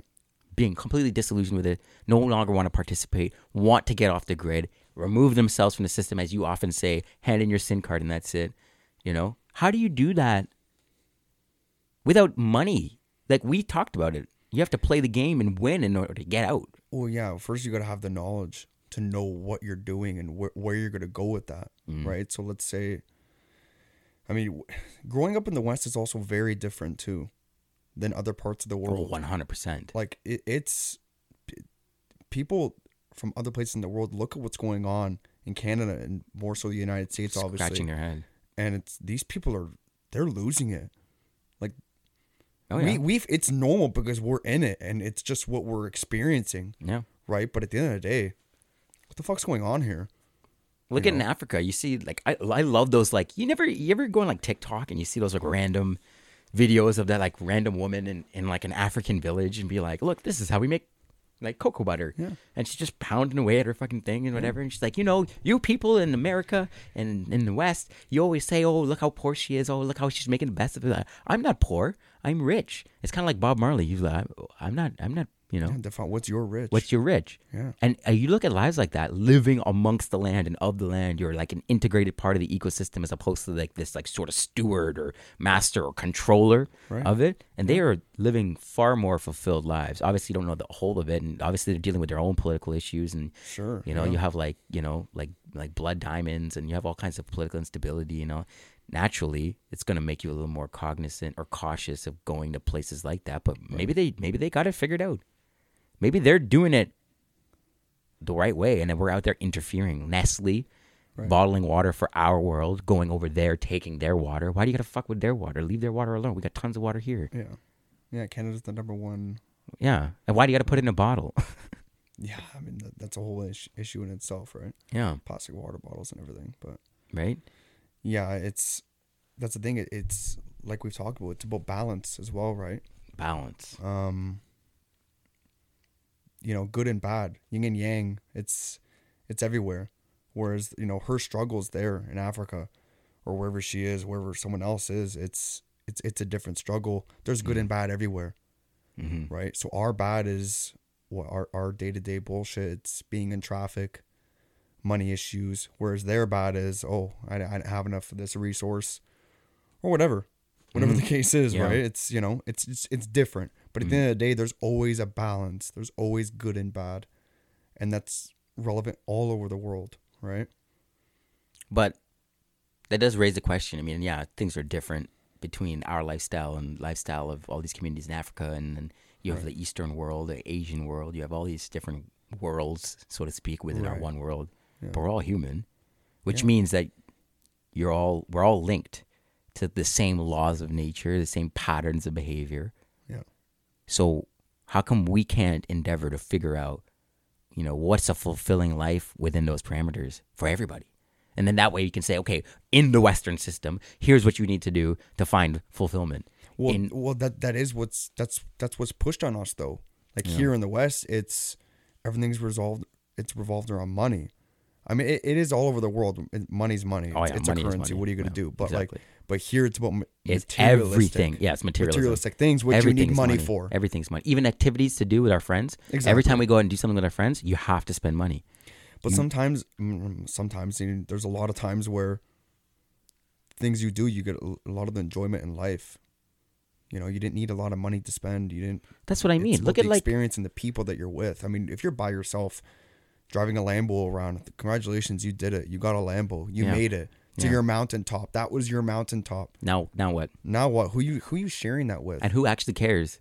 Nobody gives a shit. If anything, people are just envious of you, That's a thing. and that's a negative energy that's just constantly clouding you. There you go. You don't really want that. You don't really want that. People How many think people- they want that attention, but you I mean. really don't. How many people are driving around in the Lambo and everybody on the side of the road is like, "Oh my goodness, tell me your secrets." No one's doing that. Yeah, it's just- look at it's this ego. douchebag. It's ego. Yeah, It's ego, right? And- Right? And, listen, we're sitting here because we don't have Lambos, and it's easy to say that. Oh, listen, it's it'd be great to have a fucking Lamborghini. great point. It's a great car. It's fast. It's it's an enjoyment. I don't but really- That's not my mountain. That's not my mountaintop. I'm not you know? personally. I've never been a car guy. I've Yeah. never been a go fast guy. Yeah. I, I like I like taking my time on things like that. I love driving. I don't need to be going 180 kilometers an hour or faster in order to enjoy it. Right. right? A lot of people, go, oh, good, you drive like a like a slow grandma, or whatever. I'm like, yeah, you know what? When we were growing up, everybody loved when I drove. All the parents loved when all their kids got in my car because I drove like an old person, Yeah. right? Yeah. Uh, I don't need to go fast. I, if you ever gave me a Lamborghini, I wouldn't know what to do with it. I would put it on one of those spinning table thingies and be like, "You want to take pictures with it?" And so you go. Like, don't even put an engine in it. You don't need it. You know, keep the hood closed. I think everyone would enjoy it. You would enjoy it. You'd. You know what I mean? Maybe on a track. Yeah. On a I don't have the track or just- coordination with pedestrians and bikers and shit to be driving a car you like that on a the highway. You go on a on an empty road, right? And you'd enjoy yourself, but at the end of the day, like in relationships, like in a lot of things, a year later, on that same road, going that same speed, is it really? You know, It's gonna get old. so th- it's, it's gonna get old. Now you're gonna okay. Now I need more. I need faster. I need better. How do we overcome that? Because I think that's literally the driving force of like all of our problems is an insatiable need for more. I think you got to take yourself away from materialistic things. I think once you see past that, But it's it applies to everything, not just materialism, like science or this knowledge or anything you do. Look at us. We just started a podcast. right? You know, we're not. Yeah, we're doing it as a hobby, but you, you, in the back of your mind, you're like, you know, this. You know, I hope this takes off and becomes something huge. Yeah, because it, I think it's just the sense of reward after, Mm. right? When you're seeing the numbers, when you're seeing a few thousand people viewing, it's like, oh, okay, like people are enjoying it. That's Mm-hmm. the you know your reward system, giving you a little bit of a kick, right? Like a little bit of a And if you think about it in like a, because we do this a lot, we always go back to like our more like primal era, and we like trying to like Yeah. decipher and Yeah. decode why we have these certain mechanisms. Right. But like that's sort of a great example of of us or our systems and our brain sort of evolving faster than we are. Because if you're reliant on the reward system, think about that. That's a hunting mechanism. Right. That's like find your food so you can survive mechanism, and it feels great. Like we love to fish. Like when you catch a fish, that elation that you you get, that's that is like Right. an ancient. See, that's the thing. response. we- see, think about it like this: we enjoy, we f- find that enjoyment catching a fish for sport, or maybe you're good at cooking and you're gonna you're gonna eat it and you're gonna enjoy it. Know, But imagine that enjoyment. Imagine that reward system. How those levels are firing off. How you're really feeling that when you're actually hungry, you needed, mm-hmm. you needed. It was life to and catch death. that fish. You, Yeah. or like that you're gonna- mechanism You're gonna starve. evolved out of life and death. Same with hoarding. You know, you, the people who hoard oodles of money, the people who hoard sentimental things or whatever, Right. right? That is a relic as well of that same exact era of us. That's an you you needed to hoard to survive, especially a winter. You hmm. know, you were living in northern Europe or even just regular, you know, southern or central Europe. Right. You where you're dealing with winter, Yeah. or even Americas, the Americas, North America. Yeah. You're dealing with these vicious, deadly winters. The necessity to hoard, that's an instinct that is going to save your life. Right. But now you have a house, and the house is kind of, you know, by and large, the same type of deal that you're finding everywhere on the planet. Right. Everybody's living in stationary dwelling, Yeah. four walls, so to speak, with your little accents that you make it your own. And then, you know, some people go too crazy and they have too much shit to a point where it's not sanitary. Yeah. Or people, you know, they dedicate their entire lives to the the generation and storing of wealth that just is there and then they die. Oh, And then what? And then you send your family into a frenzy over your estate and all this shit. Right. Yeah. That's how are we not cognizant of those things, those mechanisms? Well, some people are. I mean, now now there's a there's a movement out there that not a movement, but it's a popular thing. Um, you know, being minimalistic, right? Where um, you know you get rid of a lot of items around your house if they're not contributing to your life, Mm. right? So then after you're done that process, you look back. You don't look back, but you look at what your current state is, and yeah, I mean, some people find they'll get that gratification of throwing things out, but you feel a little bit lighter, and it also I think it helps you focus on things that are more important. Now you're down to the important items in your life. Mm. Maybe you can focus more of your attention on those things or on just people around you, right? When you're take you're getting taken away from all that. But I mean, can look at my room, right? You Is walk. bed? Yeah, it's a bed for Yeah, you. that's his Yeah. bed. That's his bed in my room. That's one of many. Oh, I, was gonna I didn't even notice that. yeah, the dog was just making his little bed there. There you go. But um, nice. you walked into my room today, and it was your first time coming into my room. Right. And you looked around, you're like, "This is a vibe." I had the disco music playing. Yeah, yeah. You know, the pre-show. that gets me. Listen, if you put music in a room yeah, and like you know, yeah, that's the vibe, right? yeah, you got you had a candle going. I was like, oh, That's it, man. Yeah. You know, it's all about just being because you know these are deep conversations and Right. a lot of vulnerability involved. So you know, you got to be comfortable. Yeah. But like, look at the stuff around here. I mean, this is kind of like my homage to my own life. Right. These are items and things that are important to you. You're not gonna throw out your medals and things like that. Right. You know, I, I think it's just now. It was a documentary on Netflix. It was a little cheesy, but it was, you know, there was a message behind it, right? I understood it, so it was, it was good, right? It, but um, at the end of the day, yeah, hoard, hoarding it can be a real issue. It, it can mean, be a it- sanitary issue. Well, the, even you see that show? You ever see the show on, on TV? which one? Hoarding Buried Alive? I mean, No, that's obviously an ex- those are extreme cases, and it's it's predominantly an American market. Yeah. So you're looking at like ultra materialism and Yeah. consumerism. Yeah. But I mean, it's not that different here. Yeah. You know, it, I think a lot more people on this side of the border are a little bit more connected to nature outside of the cities, outside of like the handful of big cities, Right. because you have to be. There's a little Yeah. bit higher degree of self reliance. Right. Whereas if you're in a city, that's the thing. When you compare city life to country life, it's it really is two way. It's just Night and day, man. it's two different worlds, literally. So it's I always find myself at odds with those two worlds when we go up to to Will's cottage because right, yeah, going that north. area is I mean it's growing, right. so you're getting that city influence build up. I mean, like the first year we I started going to that cottage was a handful of years ago, Right. and there was limited limited big box stores in the town.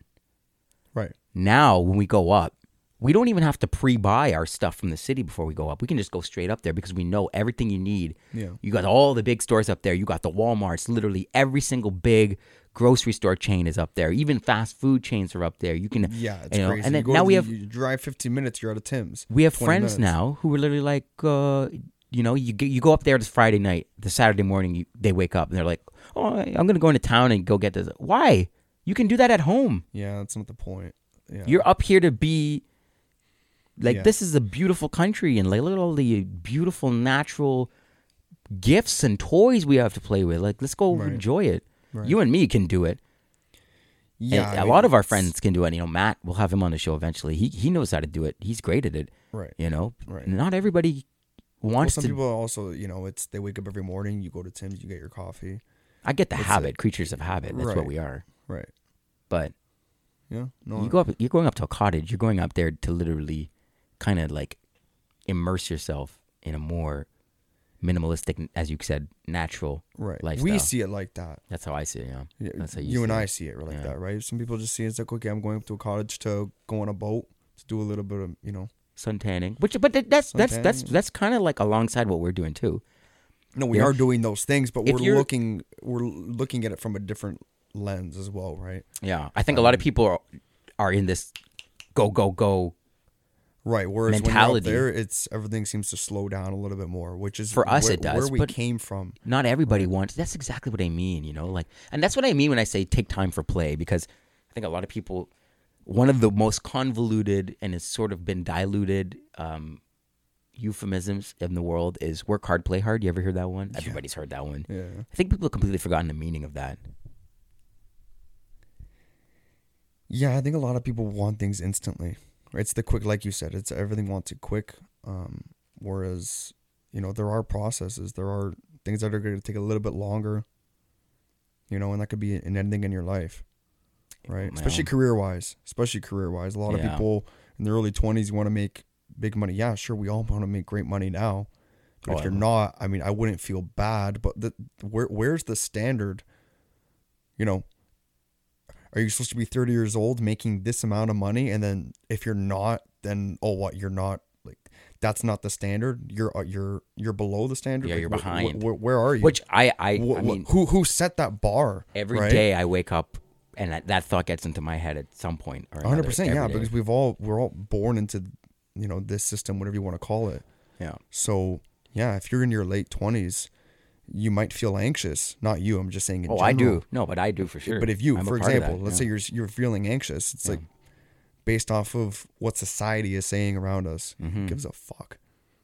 But I mean, okay, so No, I'm not saying to you No, gives a fuck, but like I re- know. like d- looking into it, looking into it deeper. What does it really? Not what does it really matter, but it's whatever you're okay with. That's you know. I think I think of it like uh yeah, there's a social pressure of it, but like I said, I'm a pretty metacognitive person. Like I'm always thinking and double checking myself and I think for me the pressure doesn't come from social pressure, so to speak. Like there isn't somebody literally being like, No. "Hey, you little, you know, piece of shit, you're behind." It, it's more of like evaluating people living things that I want and things that I consider relatively simple. Like I want to be like a husband and a father. Like over even a career that's more important to me. Like I don't really care what I do. Obviously I want to do something that's going to afford me Yeah, financial and security everything. and like Right. exactly. Absolutely. But I'm not I'm not looking to seek fulfillment from my work. For me fulfillment comes from being a good husband, being a good father. Yeah. And I'm so far away from that goal that at I'm going to be 28 in a few months. Right. At this age, at this stage of my life, now I'm starting to get a little bit, you know. And I, I try, I try to get over it, and I try to like, Yeah, I mean it's obviously easier said than done. Me sitting here You know- saying, "Oh, who gives a fuck?" It's Yeah. that's just whatever. But yeah, it's, it's, very real. It's a very real, like, 100%. emotion, Absolutely. for sure. absolutely you can't take anything away from what you're feeling or what someone else is feeling at that stage of their life, right? But yeah, and that's why I think a lot of people, not I think, I mean, a lot of people are now taking more time to start families later in life, which is okay. which yeah, I think. fine. I mean, uh, is there a proper age, twenty versus thirty? where oh you should have a kid at 20 There's versus no- 30 i mean there's no real There's no right answer, but There's for- no. I think each person might definitely be able to answer that for themselves. And I know for, sure. me, yeah I I mean, like I've seen it. You know, you ever hear about the whole term like not? I don't want to say trauma, generational trauma or generational. We'll call it generational habits. right And like you're looking at my dad's side of the family and my grandparents, they for their time too, they got married considerably older and started having kids cons- like way older than than what was the norm for that time. okay And then my dad is like 15 years younger than his like oldest brother and 13 years younger than his old his older sister. oh okay So he's like even more of a like he's an anniv- he said it too. He's an anniversary. Whoops, you know. right So his parents are considerably older. They're in their like his mom was in her 40s and his dad was in her, his 50s when he was born. And hmm. just the way he tells stories of his childhood versus when I hear my aunt and uncle talk about it, you can tell they were tired by the time he came around. So in my mind, yeah there is a too old to get started. And this is not for everybody. This is just for me. right I don't want to be in that position where I'm raising a kid and I'm too tired to be like, let's go play catch. Let's go have a picnic. Let's go do spontaneous core memory shit. right right You know? Like I want to be able to keep up with those golden years. And you hear it all the time from your own parents, from people you know who are a little older. Their kids are maybe in their teen years now. You hear all of them, every single per- parent ever say, you know, these chaotic days are limited. They go away. And when they go away, you miss them and you never get them back. right I want to be able to be fully immersed and present in those days, active at my like height for those days. I don't want to be 45 just getting started, yeah wondering, am I going to have enough time to be a grandpa? Am I going to have enough time to be a great grandpa? That'd be really cool, right. You know? yeah. God Well, knows how wise I'll be back when those days come. You know, like yeah. you want to Well, be able to impart as much everyone's wisdom. different. Everyone's different. Yeah. you're it's wherever point in your life. And if you decide not to have kids i mean that's that's that's your decision right? I mean i used to th- i used to think a few years ago that you know that that doesn't sound right to me. People saying they don't want to have kids that sounds fucked up. I don't agree with that.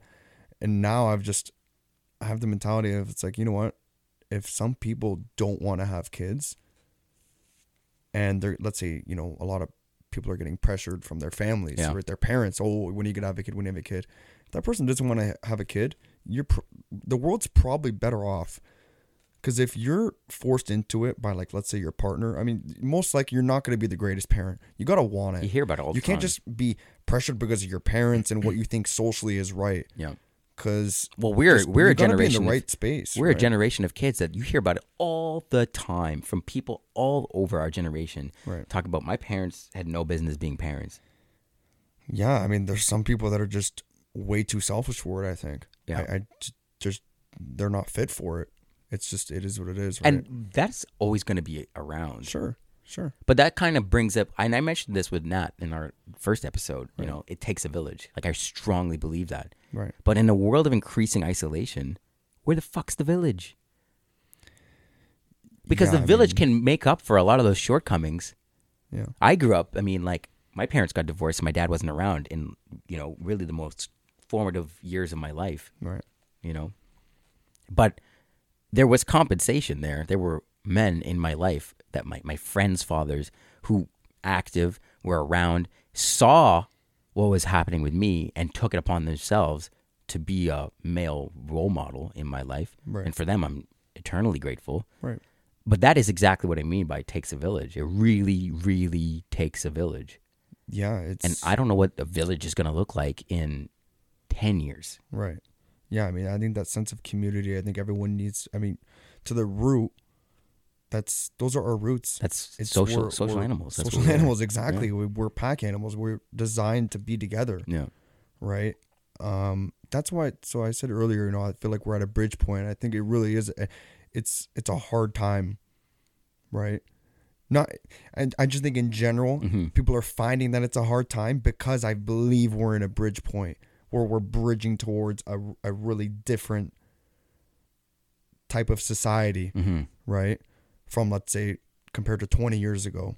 I mean, things have always evolved and changed And they always right? will. But it seems like now with things like AI and just certain industries that are really growing, and then even society, right? I mean, it's Do you think there's a you know do you think there's a catalyst point in terms of technology and integrating technology into our lives? Do you think there's a point where we'll be so integrated with technology that we can't turn back or we can't escape? Terminator type shit. it's very dystopian, but maybe maybe less of a, you know, annihilate the world, but more of a you could never get away from it even if you tried. well, let's see how controlling it really is, right? Mhm. Whereas if is everything, if everything's really going to be on a grid, right? In terms, a lot of things are already on a Oh grid, yeah. but now to extent of cars and a lot of other things, right? So if you're in that, if you're in the system, and we all realistically are, but I mean, yeah, I mean, there's no real turn. How are you going to get out of that? It's Your whole life is Centralization. on that, and, and you don't really know any other life. A lot of these people that you know live van life or want to go off gridding. God bless. I hope it works out. I believe in Yeah, it. Like I, believe in it too. I, I, I love the idea of it, but you weren't born in that. yeah. Sure, it probably works out for a lot of people, but It's got to be an isolating lifestyle too. No matter, I mean, well, it depends. If E- you even bring a family with you, even if you find yourself in like those van communities, which are literally popping up everywhere, because a lot, a lot of people are starting to live like this. right? Yeah, okay, fine. You, you kind of get that little sort of pseudo community when you're there, but you're living a nomadic lifestyle. What happens when you pack up and move? Yeah, you have social media and you can stay connected to these people, but you're not. They're not active. You're not playing an active role in your day to day life. No. And then you got to go somewhere else, and you're gonna kind of reestablish that. It, it really depends on the type of person you are, the type of mindset you're having going into that, know, right? It, I mean, if you can handle being alone, I mean, you and I believe that we're pack animals, and to our roots we are. But Mm-hmm. if you don't have that same mentality, maybe you could survive by yourself. Yeah. right? It's re- everything really in life. It, it really is a mindset, you know. And it's a lot of people ask, even in terms of happiness and things like that. It, it's really a mindset. Oh yeah. Yeah, there's shitty things that are going to happen to you, And it happened to everybody. And it happens to absolutely everybody. yeah. But you you got to put yourself in a happy minds mindset, which is obvious. It sounds. I don't know. I Some see- people think it's oh, oh, easier said than done. Yeah, sure. for but sure easier said than done. But I it's don't know about your perspective on everything that's happening to you, all the bad things that are happening to you, like my my wrist, uh, my fractured wrist. Right at the beginning, I was I went into a depression for the first day. Then I well, yeah, because that's like- just super inconvenient Well, and shitty. it is. It's Yeah. terrible, Yeah. right? Because that was in the moment. That's what I was thinking and feeling. Yeah. All the bad things that were gonna come out of this. Mm-hmm. But then you start trying. You know, you find positives or you try to find positives. The point is that now I have a different. I'm not glad it happened. I mean, Maybe you will be one day. listen, it- maybe not. I, I'm getting the most out of it. I'm, Yeah, I'm yeah. you know, being productive, Yeah. right, and getting the most out of this situation, which I'm finding happiness out of because it's the best I can do right now. Because life goes on. Life does go on. Yeah, Life does go on. And like you know, it's cool. Like this podcast, I've had a lot of fun. I mean, we've I've done one episode with, with Nat already, and then now we're doing we're here. Like I mean, we're we're we're at an hour and forty five minutes. This is great. Wow. You know, we're really not. You know, we're Yeah. we're knocking over dominoes here.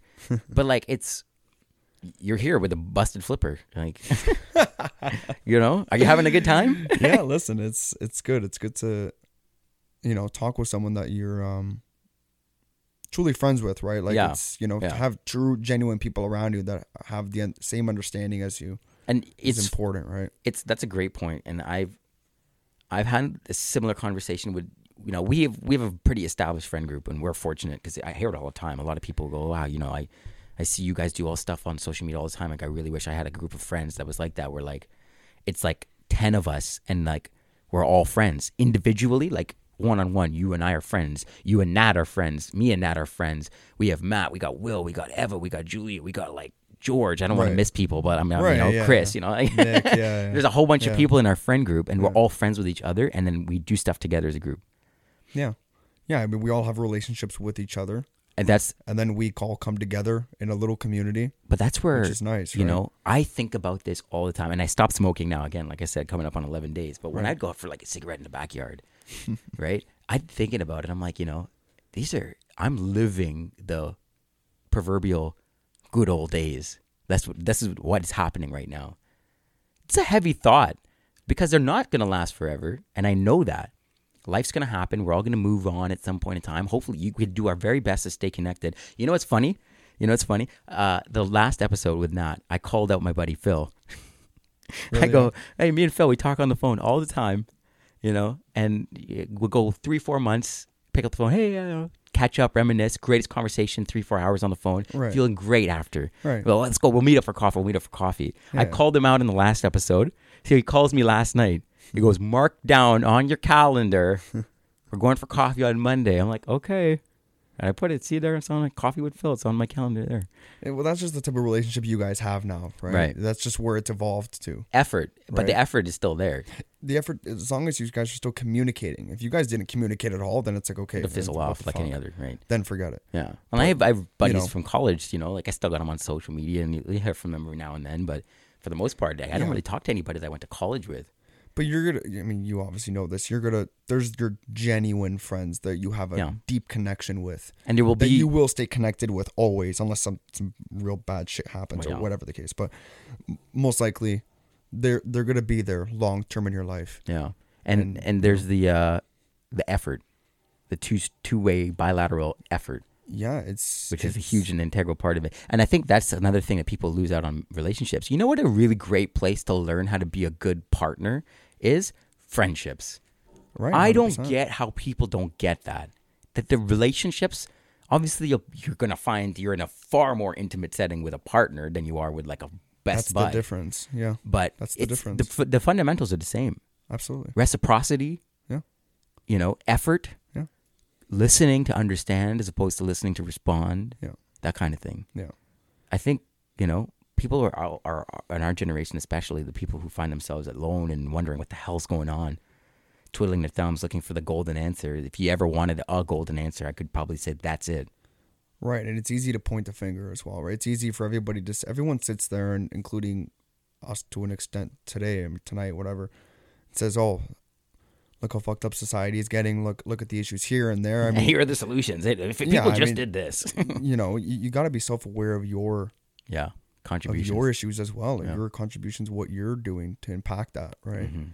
So, I think self-awareness is like the biggest thing you can have. I mean, personally, when I'm communicating with someone, if me naturally, if I find that they don't have a lot of self-awareness and realizing, You get withdrawn. eh? it, for me personally, because I harp on it so much, right? And I think about it a lot, I'm like that too. right? And it's yeah, I'm not saying I'm perfect. I have amazing self-awareness. I mean, Yeah. but it's a you know, Well, I it's definitely- something you strive for, right? You pursue. I've I've learned from metacognition practices over the last couple of years. Um, I like to talk a lot, which I'd already known, you know. But but before, I wouldn't let anybody get a word in. I mean, that's part part and part ADHD. Metacognition is a big part of it Right. because you can't be on drugs all the time. You you do need Right. to be aware of it, Right. so you can rein it in. Right. And but I like talking to people and I like listening to people. Right. But I know what you mean. Like you will have a conversation. How many times I've been at like the bar, and you know you're just talking to some random guy out in the smoke pit or whatever, Yeah. or like you know before COVID, like everybody was really kind of on top of each yeah, other back in those days, thinking things. Like and people would talk, and you kind of just you knew like okay, it doesn't matter what I say. This person just wants to you know, they just want to say their piece, and then I'll say my piece, and we'll probably walk away knowing that we don't agree with each other, and you'll never ever nothing will ever come of it. Yeah. But I, even those I like because I, I personally take things away from it. I don't know that everybody else does, but I do. I don't Yeah. I mean, I, I don't think if people even have that thought. Like or most, no, you do. Yeah. Some other people probably do, but a lot of people that go for a smoke, they see someone, you start shooting the shit, and maybe that's all it is to them, right? Yeah. And then I mean, it, you're yeah. just looking deeper into it, right? I just think it's cool because people, everybody has different perspectives and everybody's beliefs and stances on X, Y, and Z and everything in between Right. are all formulated out of lived experiences. And lived experiences are real. You know, like Yeah. the way I grew up, the way I lived is definitely different from the next person beside me. And if they have a stance on, you know, even the big red hot topics like pro life, pro choice, all that stuff, Right. you know, like those stances that people have on those matters are being driven by ex- real lived experiences. They're not just, Right. you know, not everybody is just an inherent asshole. Think about it. That's im- that's impossible. Right. There's no way that could be the case. Well, that and that's where a lot of people That's where there's the left side and the right side. There you're gonna find you're just not you know people have dealt with real experiences like that, and then there's some people that are just talking out of their ass. For Oh, me, for in terms of that subject, Oh, I'm talking sure. out of my ass. I've never experienced anything like that. I've never had to make a decision. Yeah. So for me to now give my opinion, that's my opinion. Who gives a fuck? But it, but that's what I'm saying. You you forming an opinion is not coming out of nowhere. No, I mean it's You're going to based form off an opinion I've off your experiences. Yeah. Right, it's based off what I've seen. Right, but But at the top of that argument, pro-choice is just the example. Right. But at the top of the pro-choice, pro-life argument, it's hugely topic, wildly nuclear topic. Yeah. But at the top of it, like the people who are arguing about it at the very height of it, the Sure. top of it, the the, the, the Sure. experts, if you will, Sure. on both sides make like highly compelling points, which is what adds to the complexity of the issue. right, because and and those points are not just based in let's say uh, you know lived experience and now now you're bringing in science into it and you're bringing in the Right. realities of social pressure and this and that and the other and like I have my stance on the matter right like I I'm sure. happy to say I'm pro-choice like it is what it Yeah, is yeah. but at the end of the day you know the people who are arguing pro-life and they're particularly the educated well-situated people who are making legitimate arguments they're not making bullshit folly points they're making legitimate points that have legitimate they come from legitimate places and are and absolutely should be voiced and heard right. and then and then what do you do like how do you find answers to those kinds of questions where there is no necessarily right or wrong so to speak Well, that's the thing. It- Those people that are on those sides, one thing that I don't like during that whole time is there's no, you and me, we consider ourselves maybe centrist. know We see both sides. We just try and have an understanding. That's how you and me think. But a lot of other people just pick a side. yeah Where it's like, okay, I believe in it. Mhm. Now I have to believe in every aspect of it. yeah every argument, no matter what I truly think, I now have to debate because I'm on the left fully side, subscribe and I got to debate you yeah based on my left wing or right wing uh, ideologies, yeah which could be just fucking bullshit. And that's you hear, you see a lot of these videos of people talking about just subjects, any subject in the world, and you're hearing people speak, and it's just like you may not agree with it, but that's I don't like how I wouldn't say brainwashed, but I don't like how stuck someone is on that. Uh, I mean, just just exactly. at least understand where the other side's coming from. that's and that's all that's Right. all i think anybody's ever asking is listen to understand exactly, and Uh, we've and lost that. Listen, We've but- lost but- that. But it's it's just it's you're in debate mode. Yeah You're in debate Defend mode. my you don't stance, re- defend my position, You don't yeah. really give a shit what that person hold says. hold hill yeah, at I'm all left, costs. they're right, and I'm Yeah. that's it. We're fighting now, Yeah. right? Yeah. So it's that's that's nature. I mean, that's that's how people are. But is it though? Because I find in history, I mean, mind you, we're also not getting the full story with with, with the sources that we have of history, because obviously history is written by the victor. There's a lot of elements in history that is missing. But right? you know, you're you wonder how people like you know Stalin and Hitler and and you know like even the American government over the last thirty years. How they how did these people get the power to do these things unchecked and never unbridled and Well, some people might consider this conspiracy. I mean, I think it's right there in front of people's faces if you really look. But I mean, it's borderline brainwashing, if not brainwashing. Did it like One some hundred people? Well, we know that that was strongly for that sure- Hitler brainwashed the propaganda machine. Yeah, like that's, exactly. So what's to say that that still does not exist by leaders of today? Oh, it does. We know it does.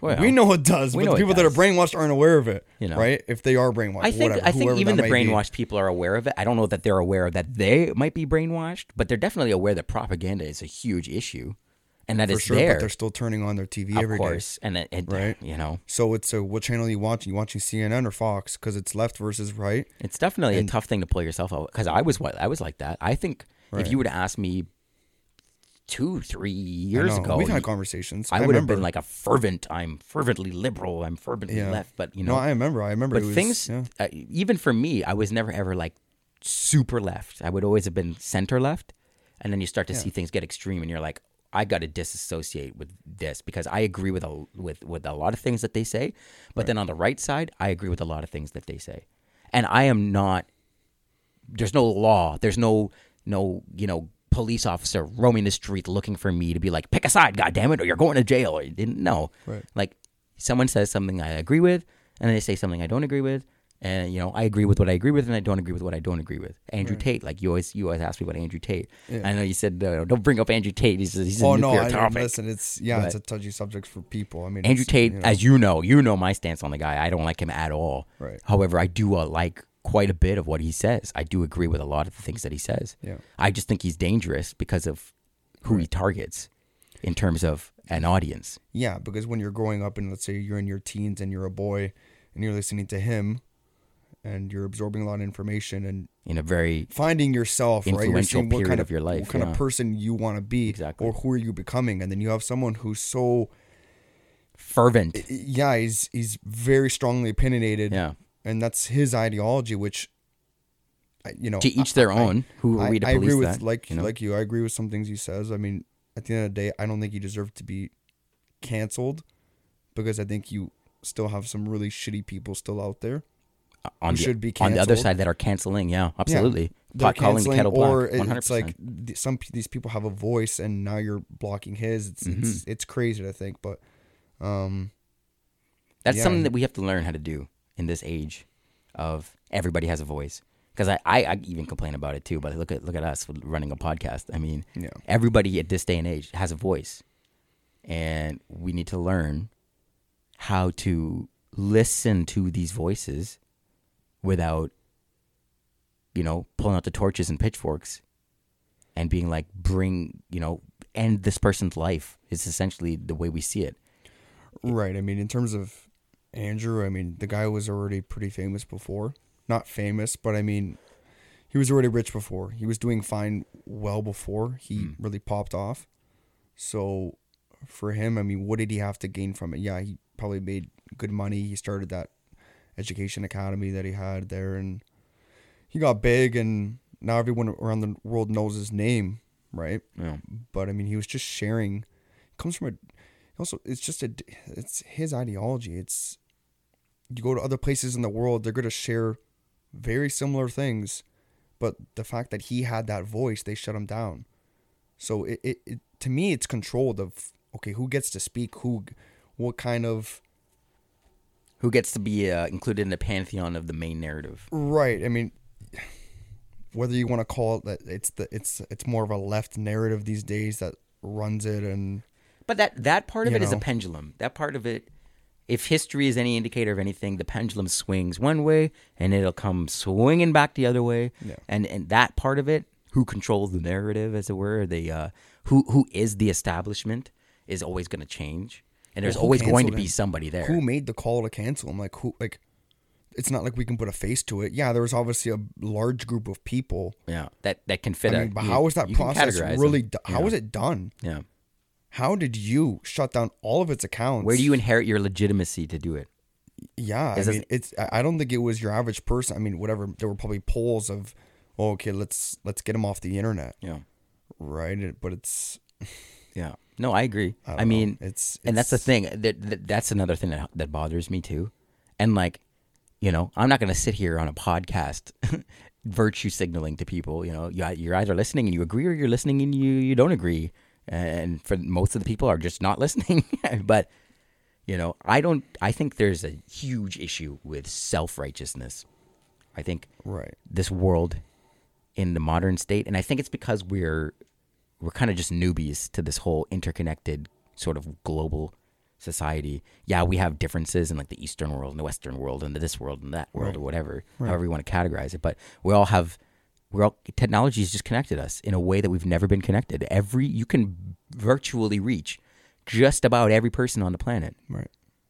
Which is a phone. blessing, and yeah, there's pros and cons to everything, right? So but we, we don't know how we how to do it. We we don't know what we're doing. We're in our uncharted territory. I mean, that's the thing. So the there's the there's one side that says, okay, give everyone a voice. Everyone should be able to speak. And then there's the other side that says, okay, well, not everybody should be able to to share what hmm. they think are dumbass opinions or toxic opinions. Right. So we saw we saw with like television, let's say television and radio, Right. when those two pieces of revolutionary technology came out, they were controlled by establishments. They were controlled by institutions. Yeah, and still are. You yeah. had broadcasting companies and governments that were in charge, and you know, you if you wanted to be on the radio, let's say, doing what like I went to school for. I went to school for radio. I had credentials that said I'm allowed to be behind a microphone. You know, the system. I had the right credentials from the system to say that I'm allowed to speak to the masses. yeah, you got an approval. Right? Right. Nowadays, you don't need that. No, I mean, yeah. Do you think we should have that? Do you think we should be entrusting our government or in these institutions to say, you know, you you get a voice, you don't. You get a voice, you don't. But where does that lead, right? Because Mhm. in some places in the world, there's five channels. And they're all controlled by the state. It's controlled by the state, so it's it's okay. Well, how controlled do you really want it to be? Centralization. Yeah, some people say, yeah, control the fuck out of everything, because yeah, there are a lot of people that should just. Who's to say we? You know, I mean, we're we're just stupid fucks sitting in a room and and we shouldn't be sharing our opinions, Mhm. right? I mean, to to what extent does that carry, right? Yeah. to now monetize and to control who speaks and who doesn't. I, I freedom of speech. I think everyone should speak. And back to like pro-choice and everything and that subject. I mean, you, I don't think you should. Me, I just don't think you should take people's freedoms away. If they're gonna choose to do something, hmm that's their choice, I agree. right? It- So- At the end of the day, it is what it is. Do you would you say you're more aligned with the whole decentralized stance on things? Because that that could include things like AI. We talked about AI today, and like okay, if we start implementing AI into sports, if we start implementing AI into government, uh, and all these systems you mentioned, you said the word grid. If we're on the grid with everything, if you keep adding AI to all these little things we do, you're eventually going to be, you know, you're streamlining everything down into one controller, centralizing. yeah. Would you, you, you know, like where do you No, stand? on- I, I, I, I don't think that's. I don't think that's a good thing. yeah, I I, agree. I, I just think it's it's more of like a mass control after, Mhm. right? Where um you know, people from around the world, if yeah, I don't it, it's hard to get into because it's not here yet. So it, it's Yeah. all Well, that's the kind of cool part it's about all it. All theory from this point. Us talking, we're Yeah. speculating. We're just talking shit. but let's say we're doing this podcast in ten years' time, yeah, the, the conversation's gonna be different. We're gonna see where it heads, right? but we, we'll have we'll have our little speculations to you know we'll get right it'll be it'll be a more of a stronger opinion now it's just we'll see where it goes but um at the end of the day can we really control if it goes there no No, we can't We're control any it. of these We're- institutions. exactly so we're part of it i mean how do you take yourself away from it yeah, it's that's another that's another thing in itself right it's not too bad. We're at, we're at, we're just over two hours now. How you feel? Good. You guys, Good, you yeah. still got some more in you? hey, um we we've we've covered a, th- th- this micro series for those listening. Is called Think on That, and Right. we've basically done exactly what we set out to do. Sort of, I think we've established a really good yeah we scratched surfaces We of, did. of certain topics without going too deep, but we will get there. yeah. The whole Yeah. point is to show you what, what's coming on this micro series for the uh, for this podcast. Everything Yeah. and anything. Yeah. You know, and, and I certainly hope people, if we do nothing else, at least spur on the personal thought on you know maybe things that you do think about but maybe don't aren't you know maybe don't have the vocabulary to articulate them or you just haven't thought too deeply on it because you haven't looked too deeply into it. Right. Which is what we're aiming to do with this stuff right? But i know there's a f- bunch of different things that you and i want to talk about um, that Yeah, we've already depth, talked about. Yeah, yeah, some of the things we've touched on, upon, but um, I think, I think for like we've talked about, the most important thing is being aware Mhm. and at least trying to see things from different lenses. I think there are The, the term open-minded is overused, but it does apply here, but in its more pure state. You know, come come into these podcasts sort of with like a, I don't want to I don't want to sound cliche and say a blank slate. You know, because I, I for sure want people coming in with their beliefs. You know, but I want people to come in with their beliefs and then with um, a, a sort of metacognitive state of, you know, cross-examining your beliefs. Absolutely. You know, if you're hearing something that either of us are saying that you don't agree with, stop for a second and think, you know, what do I believe how different is it truly from what they're saying? You know, how right are they? How right am I? If you're just if you're just doing that, that really is enough to spur on progress, in my opinion. Absolutely, and to to be aware of how your ideologies have been Yeah. have been they- centered around How do they manifest? You know. how do they come into you know? How do they affect your day to day life? Are you would you now consider looking into things? Are you maybe brainwashed by a certain you know ideologically based group? We'll say there's a number of them. Just, yeah. know, I mean, it's Yeah. just being aware of how your perspectives have come to life, yeah. right? Well, that's the that's the goal of this.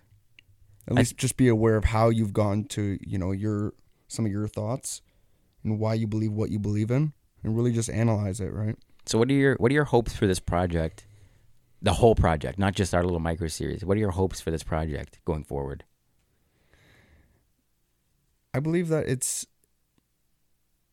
te- teaching people to be um, open minded, like we've talked about. Yeah, like the term, it's, you know, but at the end of the day, if you're so stuck on your own ideology, maybe you, you'll always think like that. No one's telling you to not think like that. Of course but not. Just think the way you lea- think for know, sure. Yeah. But in this world, it's it, it it's seeming to look a lot like left left versus right, black versus white, woman versus man. It's always there's always a Two extremes, it's two extremes. Yeah. Where's the in between? Where's the and it exists. where's the balance? Yeah. There's it, you know what I mean? Life's not black and white. There's a shit ton of grayscale in there, right. and some colors too.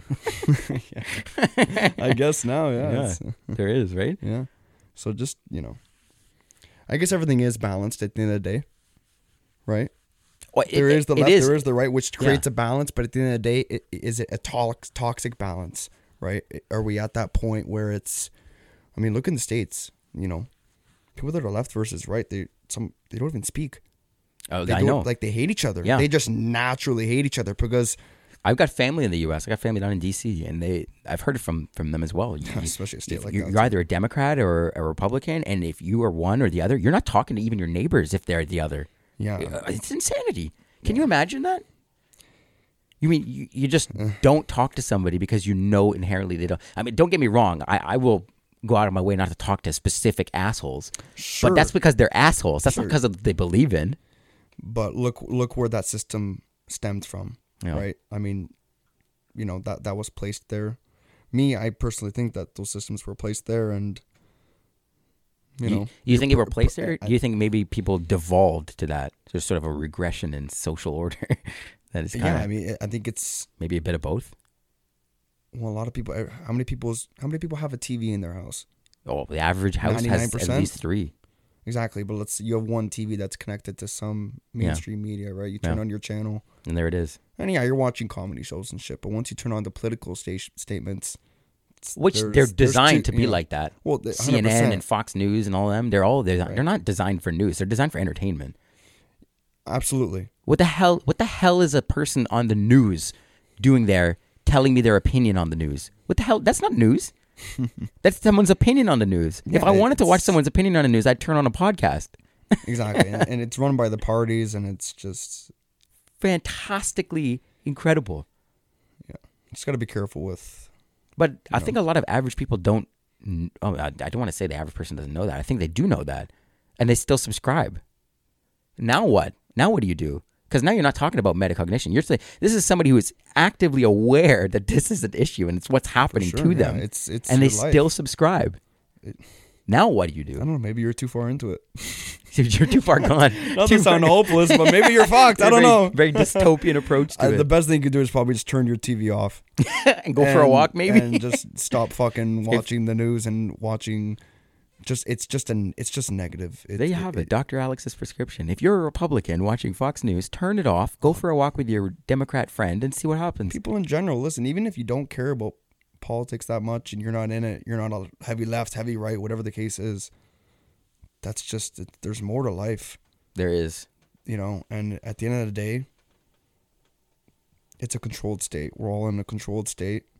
And Even if you remove it, though, it let's say we take away the system and these institutions that run in yada yada yada. Yeah.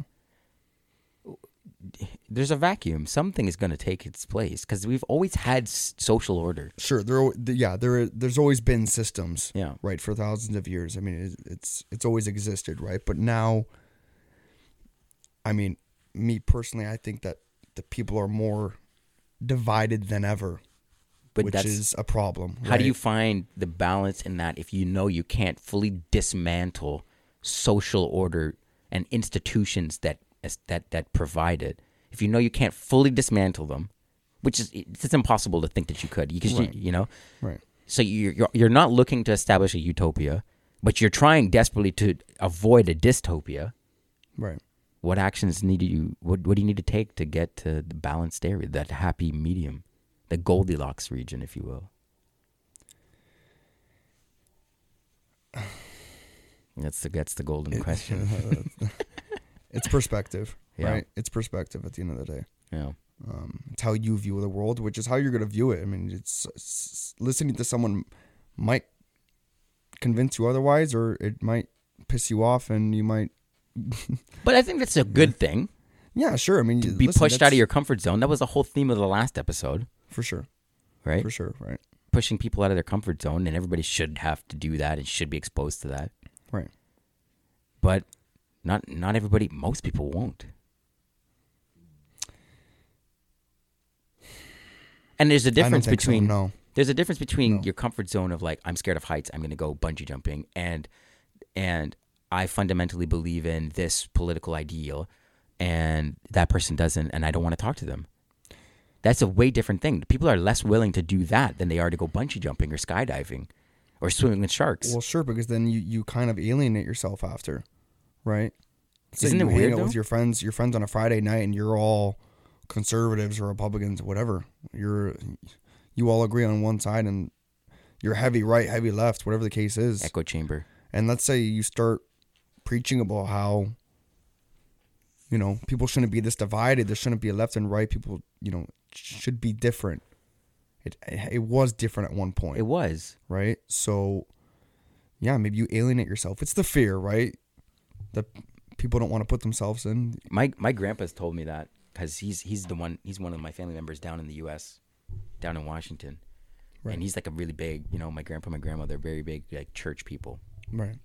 and um, I've heard him talk about this before. They used to live with us up in Canada for a little bit. Right. he said um, back he remembers in the 80s and the 90s people Right. would go to church and there were democrats and there Sure. were republicans and they were there and they were at church and the mass would happen and when it was over you had the congregation they would everybody you know they're all neighbors they're all in the same community Absolutely. Yeah. and there was that camaraderie there was that community link and everybody knew oh that's the democrat and that's the republican but it didn't didn't stop them from getting together and and celebrating the things that did that they did have in common Right. but now you know yeah okay fine sure you go to church and whether you're a democrat or, or a republican you know obviously you know both of them are going to these churches but they don't even you go to your mass and you leave. Or or you have two groups two subgroups within the church community that are yeah you're all part of the church but now you're this is the democrat circle of it and this is the republican circle of it. Like imagine in a church imagine that. In a church where you know you're all supposed to be one, Yeah. brothers and sisters, and supposed to be more of a celebrating this thing you have in common. Right. I mean, and there's still a divide church is supposed to be to bring people together. that's the whole point of it That's the whole point of it, really. that's exactly that's that's even where it got the whole you know the things that it's done that are not not so good yeah. you know I mean, it's and it's alienating people because of their oneness or, or taking advantage of people i should say because of their oneness Right. Right. So now it's yeah, it's it's the it's the divide. It's the division that's being pushed out there. Uh, you know, some people might see it, maybe you realize it after if you, you really look closer, know right? But it's it's there. I mean, you know it's there because the half the country's divided, especially in the states. yeah It's and it's you know, leached there- out It's- civil war talk, breakouts, and all this bullshit. It's it's leached out everywhere because the Americans control global media, and if not, if you're not your daily news or your daily whatever you watch, they certainly are. They control film, the film industry. So Right, you know yeah. those ideologies are being pressed into these films, and then these are being dispersed worldwide. And now these things are developing internationally. right. Remember the whole trucker convoy thing in Canada? Yeah. That was a big deal for us. Right. But we were all watching it being like, this is Americanism leaking into Canada. And then you had the same thing happening in India and the Netherlands. And they were crediting the Canadian truckers. So you had American Americanism leach into Canada, manifesting the, the whole trucker convoy thing. And then that served as the mecca, if you will, for the Dutch and Indian farmers and truckers who did the same thing. Well, that's that's that's what basically Huge what we're saying here is global it's, it's divide. People that people are they were divided and they united, and look, they they were they're standing up to the bullshit that's out there. Whereas now the people that are in control, what would you rather? Would you rather have the people divided or would you rather rather have them united? You'd rather them divided, divide and conquer. It's been around for thousands of years. It's Yeah. always existed. It's a strategy. It works. Very and effective. It's present today, and that's the whole point, right? Not to get too into it, but you'll you'll see it in a lot of things, right? So, um, it is what she- it is. We'll we'll, we'll how see. she blows. Yeah, I mean, We'll we'll touch on. I'll, I'll, I, Yeah, know we'll Alex said the word. detail. You know, I don't want to get too into it because we're kind of at the tail end Yeah. of this. But yeah. We, the whole point of this is to get into it. So we will get into it. We'll definitely revisit a lot of these teams we mentioned today. We have tons more that we want to bring up for you. So, for sure, absolutely. but I think we're ready to cut it off Yes, sir. for today. We Yes, did a pretty. We put in the solid. Uh, we got here two hours and sixteen minutes. So yeah. it's not shabby, huh? How do you feel after your first podcast? Is Not this your good. first episode of our podcast yeah, anything done? like this, right? I've watched obviously, but Is this the first time you're on you're on the creating end of it? Yeah, Do you like it? Yeah. Um, yeah, I mean, I think it's you know the first time it's probably a little bit nerve wracking. Maybe you're overthinking a little bit too much, but once you get comfortable, Well, what point in You this know. conversation would you say you got over the jitters? I don't know, maybe 30 minutes in, 40 minutes. took you that long? So all of football, Oh, it took me a while. yeah, But yeah, well, all of the football talk, and then we got into it. Yeah, and then I think the key with this is just you know you you get, you got to just be genuine. You got to be truly genuine with your speech, right? With what you're saying, Yeah.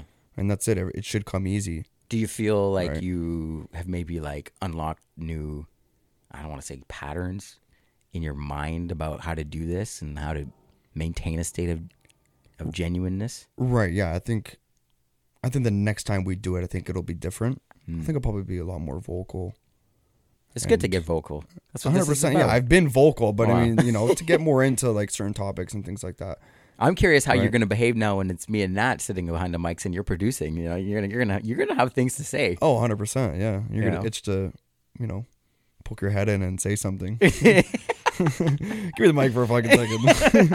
Give me that fucking thing. That's okay. Let me tell you something. Yeah. But this this has been this has been uh, what do we name this one? Think on that. Think on that. Yeah. First episode of Think on That. This is a micro series. It's a part of the uh, of the uh, everything and anything uh, with Matt and Nat podcast. And uh, it's me and Alex, Dr. Al. He's our producer. He'll be there for the episodes with me and Nat. But uh, Yeah. you know, and just to give you a bit of a thing, I know Nat told me to mention this too in this episode for for any listeners wondering what's coming next is the whole purpose of this podcast is for us to just kind of have a wide open platform to literally talk about or do whatever we want to do. There's no rhyme or reason to it. It's just kind of like you know, if you're if you're sitting there and you're wondering, oh, maybe I can get on the podcast and talk about. Absolutely, we'd love to have you on. You know, definitely bring something that you're, you know, bring something you have to offer. Don't just come out here and be like, oh, let's just uh, shoot the shit over this, that, and the other, because it's uh you know, we want to give everybody kind of a voice. We have a bunch of friends who've got their own small businesses. We have some friends who are like, you know, experts in like little hobbies they do. I think a lot of people have a hard time starting new hobbies and, you know, sometimes you need that confidence spur to just know that, you know, it's just just be regular and all you have to do is start. And I think that's sort of what we're looking to do is kind of just show everybody that like anything you kind of want to do is more accessible than you might think it is. And then that's sort of the aim of this whole podcast. Right.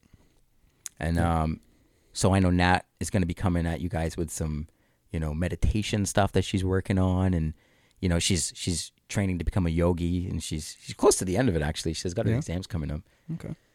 but you know, she's got some good stuff that she's come coming your way. That's her expertise. My expertise is literally radio broadcasting. That's what I went to school for, and that's basically what I'm doing here. So me just being here is my That's my expertise. Yeah. You know, Alex is uh, branched out into you know all sorts of different content creating uh, micro hobbies we can call them. They're definitely going to evolve and you know they're going to sort of come together in this podcast, which I'm excited for you to do, develop some skills and see where this goes. But that's what we're doing here on this podcast. But I, I hope you're excited for the next uh, think on that with me and Alex because that's coming up and it's obviously a longer episode as we got more stuff to cover, but it's coming your way. Yes, sir. All right. Well, until next Absolutely. time.